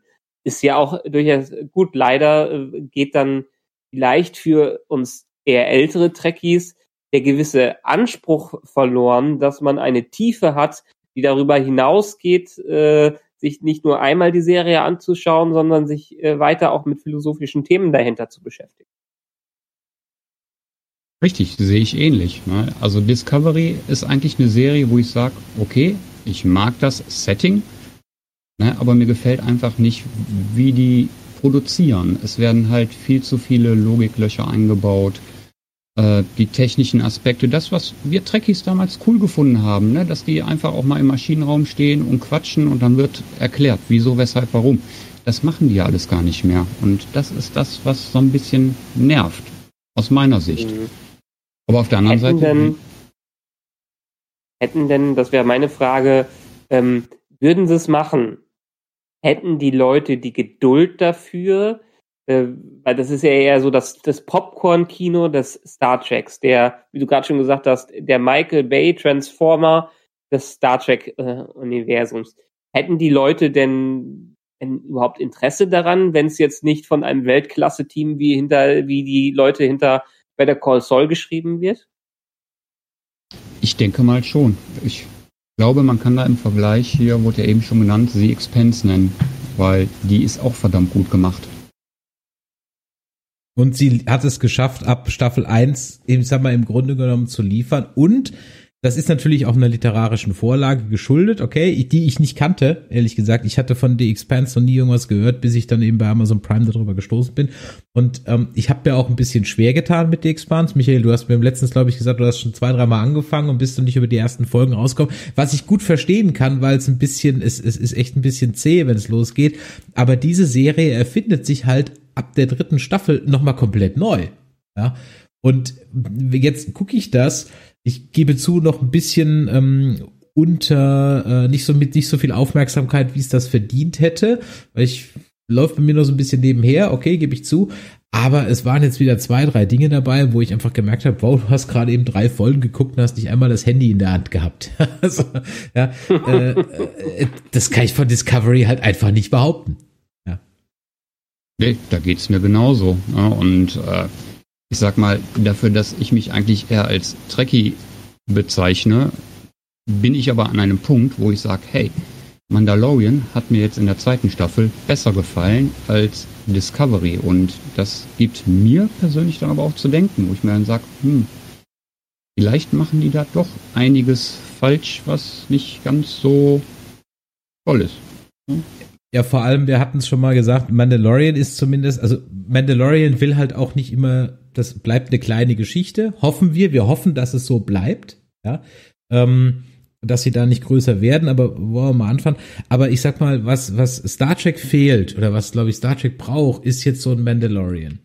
So ein Ding, hinter dem man sich jetzt mal wieder versammeln kann. Weil ganz ehrlich, ich würde gerne über die philosophische Frage einer Folge mit euch hier in diesem Stream, in diesem Podcast reden und nicht über Schnittfehler ähm, wie Fix It in Post und hast du verstanden, was die damit wollten? Ich habe es nicht gerafft. Ich würde gerne mit euch äh, und Michael, du ja auch, äh, wir würden gerne philosophische Fragen. Was würden wir tun, wenn wir ähm, davor stehen würden? Eine meiner Lieblingsfolgen, ich komme leider gerade nicht auf den Titel, ähm, bei TNG. Mondlicht. Bitte? So. Nee, nee, äh, nee, nee, ja, die ist auch gut. Nein, aber eine meiner Lieblingsfolgen ist eine völlig unspektakuläre Folge mit Loxana Troy, ähm, wo sie auf sich in diesen Wissenschaftler verliebt von den Planeten, die sich alle mit 65 umbringen müssen. Kommt gerade nicht ja. auf den Namen. Ja? ja? ich weiß, welche du meinst. Da spielt der, der auch bei. Der äh, bei Mesh mitspielt, Mesh Winchester, mitspielt, genau. genau, richtig. Deswegen ist mir die Folge natürlich auch ein bisschen hängen geblieben. Und ich habe die letztens noch mal geguckt. Das ist eine Folge, die wirst du in keinem Top Ten Ranking finden. In keinem. Ja. Aber ich finde die toll, weil ich die Frage, so hypothetisch die auch ist, finde ich halt geil. Ich finde das eine geile Fragestellung. Damit kann man sich beschäftigen. Was machst du als jemand, der von außen kommt, du musst es ja nicht an diesem rituellen Selbstmord mit 65 festmachen, sondern was gibt dir von außen das Recht, über einen anderen, eine andere Kultur zu urteilen? Das ist, finde ich, eine tolle Frage. Und so, so eine Frage habe ich in Discovery und auch in Picard noch nicht eine einzige bekommen. Die wird gerne mal irgendwo reininterpretiert hier, New Eden zum Beispiel. Ja, das hat's mal so angerissen, aber ich behaupte, das ist Zufall. Wir würden es gerne drin lesen, aber es war nie die Intention, dass das da drin ist. Richtig, das ist das, was wir Trekkies da drin sehen. Ne, dass, dass da was angeschnitten wird, worüber wir vielleicht nachdenken, ne, aber das neuere Publikum, was jetzt dazu gestoßen ist, eher nicht, weil die gar nicht auf den Trichter darauf kommen würden. Ja, und dann gibt's halt diese kleinen Appetithäppchen, ne, dann wird mal da angespielt auf die Episode, da wird mal dieses Requisit gezeigt. Ne, einfach nur um dieses Gefühl, ach, das ist doch Star Trek zu vermitteln. Aber mhm. ne? es ist vielleicht ist ein ganz guter Vergleich, damit jetzt wo einer hier schreibt, der Blickrichter Substanz macht erfolgreich. Vielleicht kann man Star Trek Discovery so ein bisschen mit McDonald's vergleichen. Denn Du, wenn du auf einer Party bist, gehst du nachts mal äh, da eben hin, weil du äh, betrunken bist und dann irgendwann Fastfood-Ding brauchst, was in deinem Gedächtnis ganz gut gewesen ist. Aber in dem Moment, wo du es schaust, ist es dann doch wieder, äh, kommt die Ernüchterung. Trotzdem bleibt im Hinterkopf, dass es irgendwie geil war, nachts nach einer Party dahin zu gehen und es weiterzugucken. Es ist halt das Fastfood, wo man immer mal wieder reinschaltet äh, und dann erst später danach merkt, mh, es ist vielleicht nicht das ganz Wahre, aber irgendwann werde ich doch wieder dorthin, dahin zu kommen. Auf jeden Fall. Und, äh, du, kann, du kannst uns noch, du ja, kannst noch eine, eine Sache noch. sagen. Ja. Ähm, sag uns was zum Track Dinner. Oh ja, stimmt, genau. Erzähl uns was zum Track Dinner. Was Also- macht ihr denn beim Track Dinner in Corona-Zeiten? Also wir hatten jetzt letzten Samstag über Discord unser äh, Online-Stammtisch mit Okay. 15 Leuten. Cool. Ähm, ja, anders lässt sich das ja momentan nicht bewerkstelligen. Das machen wir alle zwei Monate. Wäre jetzt kein Corona, würden wir uns halt auch alle zwei Monate treffen hier in Essen. Und das Ganze läuft halt unter Track Dinner Ruhrpott. Und ich weiß, einer von euch kommt, glaube ich, auch aus Düsseldorf, ne? Wir sind beide aus Düsseldorf, beziehungsweise Ratingen und, und, und Düsseldorf. Kommt, wenn alles vorbei ist, mal vorbei. Ihr seid herzlich Gerne. eingeladen. Das freut uns doch sehr. Wo, ähm, äh, wo, wenn man Track Dinner Ruhrpott googelt, dann findet man alles, was man braucht. Richtig über Facebook, Discord auch. Ne? Äh, ansonsten im Internet trackdinner-ruhrpott.de. Perfekt, alles klar. Vielen Dank und äh, ja, ich hoffe, äh, wir sehen uns auf jeden Fall dann mal live. Dankeschön. Okay, euch auch noch einen schönen Abend. Jo, danke, ciao. Gut, letzter Aufruf, ob noch irgendjemand will. Ansonsten würde ich sagen, war das doch schon mal, Michael, ein guter Start. Ähm, äh, äh, das hat richtig, richtig Spaß gemacht. Schreibt uns doch mal in den Chat, ob wir sowas mit den Call-In-Geschichten regelmäßig machen sollten, ähm, dass wir äh, das mal machen. Und wir haben ja noch, wir haben noch viel, über das wir reden müssen. Die Track Nerds müssen nicht zwangsläufig Pause machen, nur weil die nächste Show erst wann weitergeht. Ähm, ja, ich, wir hatten es letzte Mal schon nachgeschlagen so im Herbst. Oktober wieder, ne? Genau, Strange Was- New Worlds im Herbst. Ja. Genau, Strange Ja. New Worlds im Herbst. Geht's dann weiter. Okay, gut, ins Wartezimmer kommt jetzt keiner mehr. Es ist auch schon spät. Wir haben lang genug getalkt. Ähm, Michael, vielen lieben Dank, dass du heute das hast einrichten können. Wir könnten sicherlich noch stundenlang über Star, über Star Trek kann man immer stundenlang reden. Aber ich finde, wir sollten da einfach mal ein bisschen was regelmäßigeres, was diese Call-In-Show angeht, ausmachen. Wir werden uns da was überlegen. Folgt uns einfach auf den einschlägigen Social Media Kanälen auf Facebook, Twitter, Instagram. Ähm, abonniert diesen YouTube-Kanal und die Glocke aktivieren. Heute hat's mit Twitch nicht geklappt. Das weiß ich aber schon. Ich habe jetzt nebenher mal kurz gegoogelt und geschaut, woran das lag. Beim nächsten Mal wird das auch auf Twitch dann sein. Wir werden perspektivisch ähm, primär auf Twitch streamen. Das heißt nicht, dass wir den YouTube-Kanal abschalten werden, sondern der Hauptstream wird aber auf Twitch sein, weil wir perspektivisch einfach auf Twitch mehr Möglichkeiten haben. Da können wir Quizze machen, da wollen wir auch ganz sicher mal ein Star Trek-Quiz machen und so weiter. Und dann würden wir eigentlich perspektivisch gerne den äh, Twitch-Stream als Hauptstream nehmen, werden aber weiterhin noch einen Follow-Stream hier bei äh, YouTube haben. Das heißt, das wird sich da nicht ändern und auch alle Playlists und so bleiben hier halten. Wir schalten den auf gar keinen Fall ab. Ähm, ja, wenn euch das heute hier gefallen hat, dann freuen wir uns natürlich immer über eine Review auf iTunes oder Podcast Addict und lasst uns natürlich auch da ein Abo da. Das freut uns immer wieder. Und ähm, es geht aber jetzt auch weiter. Das heißt, die äh, Track Nerds machen vielleicht jetzt erstmal ein bisschen Pause, aber ihr müsst auf uns nicht verzichten, denn am Montag geht's schon weiter. Da werden wir über die erste Folge von äh, Marvels WandaVision auf Disney Plus sprechen. Und das wird auch eine neue Reihe bei uns werden, nämlich die Hero Nerds, ein neuer Feed, bei dem wir dann ähm, äh, über Loki reden, über Winter Soldier und über WandaVision. Das heißt also, äh, Seriengequatsche gibt's von uns auf jeden Fall noch jede Menge.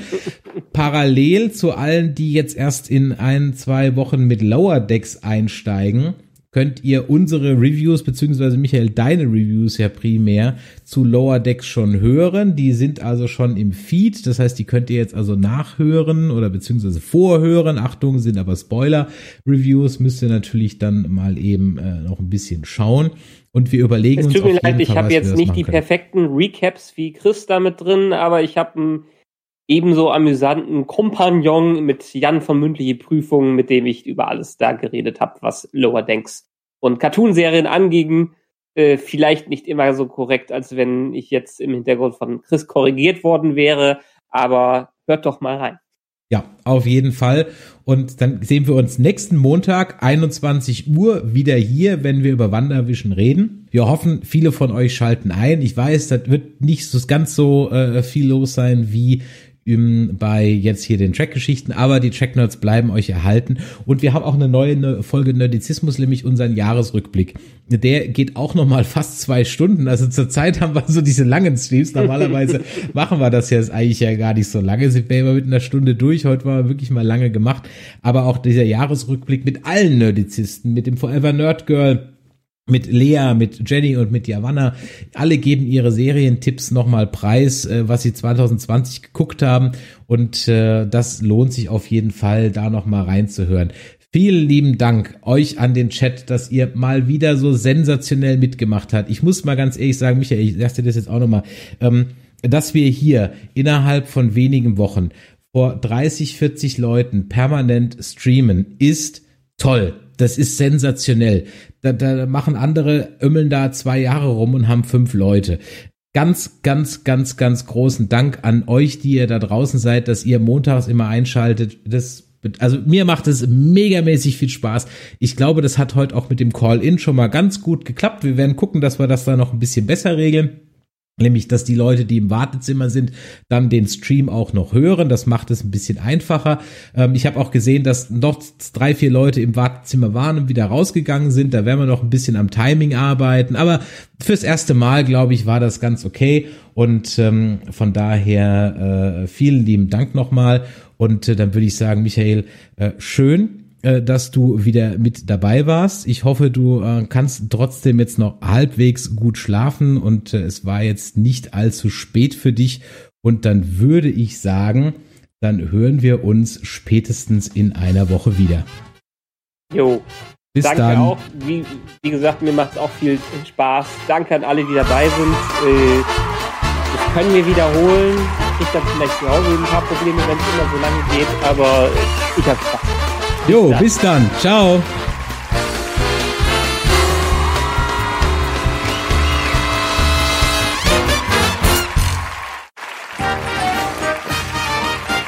Eine Produktion des Podcast Imperiums.